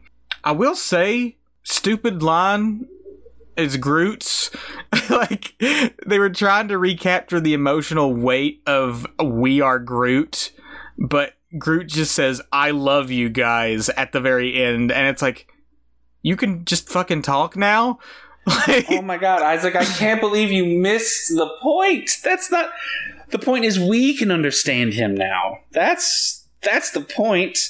The the movie the movies make a case that as you get to know Groot and are endeared to him more, you understand him. Because at first, you know, only Rocket could. Now everybody can. And at the end, when he says, "I love you guys," that's us, the audience, finally being able to understand him at the end of this journey. So he didn't he didn't say he didn't speak English. It's just we finally can hear what he's actually Okay, saying. I like that head canon of yours, Tyler. It's not head canon. Isaac, you're the you're the English major who spent how many years like Tyler under like sifting through like subtext and and, and thematic bullshit. That's, that's fine. I like what you're saying. I think that's cool, and it's definitely made me recontextualize it. That's not the definitive thing that happened. There's nothing that's in totally the definitive. There's not anything in on. the movie that says that oh we we the audience now understand Groot. It's supported by two whole movies before and spin-off appearances. Mm. Don't act. You, you, need that. You needed the exposition. You needed the hardcore exposition. Don't act, don't act like this was a, a, super obvious, easy slap in the face thing. This is something that you came up with. Obvious, easy. This is something that you I, came with. with. Say, I'm just gonna say you're gonna feel silly. You're gonna feel silly when you understand that that's pretty much how everybody interprets mm-hmm. it. uh huh. Okay. Sure. Anyway. now that you've tried to insult my intelligence.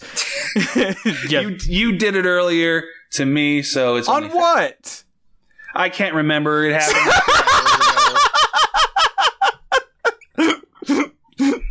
Oh. it was a while. Ago. You ago, insulted okay? my intelligence on what? I don't know. I'm too stupid to remember. Oh, you're gonna. Oh, yeah, I'm not. You're not coming over anymore on Saturday. I revoke my invitation. Fuck you. I think this is. You can't hang out anymore. I think this is officially the longest episode we've ever done. Um, oh yeah, definitely. We, do you want to forego any of the, the extra shit we do at the end? Yeah, yeah. Or good God, wrap it up with final thoughts? Wrap up with final thoughts. Um, oh, we didn't mention Cosmo's adorable.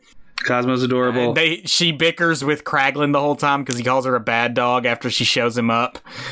like it's it's cute. There's not much to say about it, but it's cute. Yeah, you know what the payoff is going to be immediately, but yeah. you, it's still good. It's fun.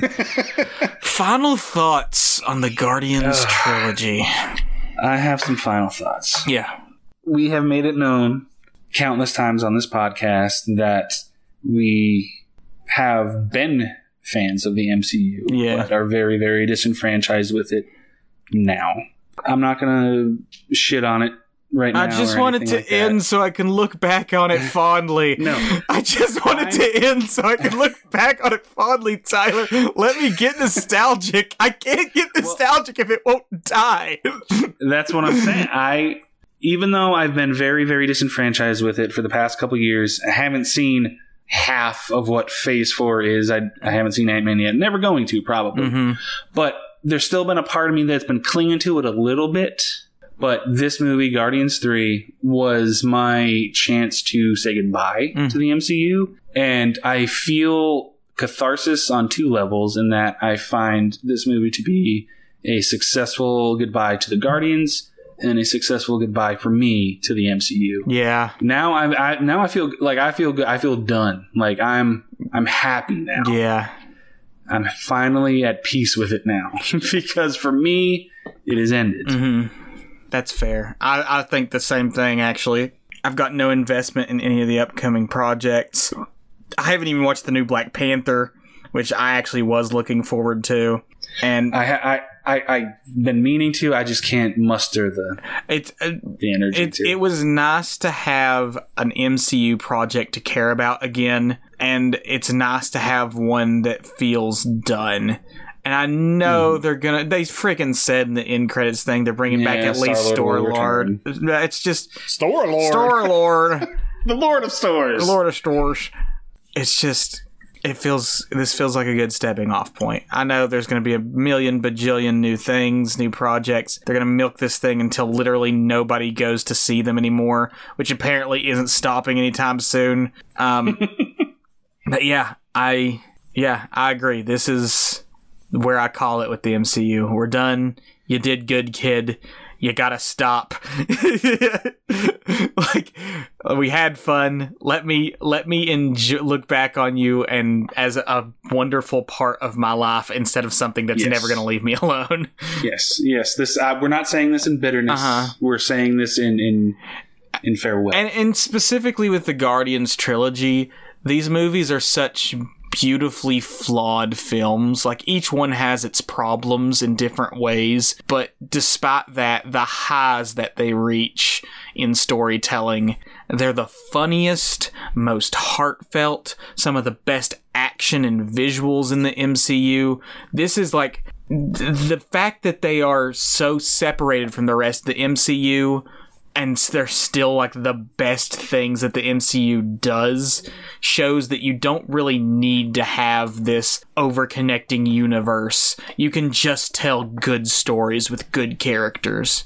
Mm-hmm. Yeah, these these characters wormed their way into my heart in 2014 in a way that I didn't expect, and I've grown very, very attached to them. They mean a lot. They mean a lot to me in ways that I didn't expect and in ways that most modern blockbusters haven't been able to manage. Mm-hmm. So I'm just I'm just glad I have this this beautiful trilogy about these freaking goofballs. Yeah, that I can in, enjoy now. Tyler, let's rate the damn things and be done with them. Um, volume one. What do you give volume one? Volume one. I give volume one. Oh God, I can't even think of anything clever. Volume one is my third favorite MCU movie. That's what I'm giving it. Okay, okay. I will give Volume one four out of five jackasses standing in a circle. nice. I'm, I'm glad you can muster the clever ratings. Mm-hmm. Volume two. I will give Volume two the could possibly change soon ranking of my favorite MCU movie. Okay, I'll give it 90 out of 100 Dead Ravagers in space. Damn. Yeah. It's hardcore. and vol- I, I, hope that I hope the rating for the third one isn't something sad. Uh, um, volume three, Tyler. what's your rating?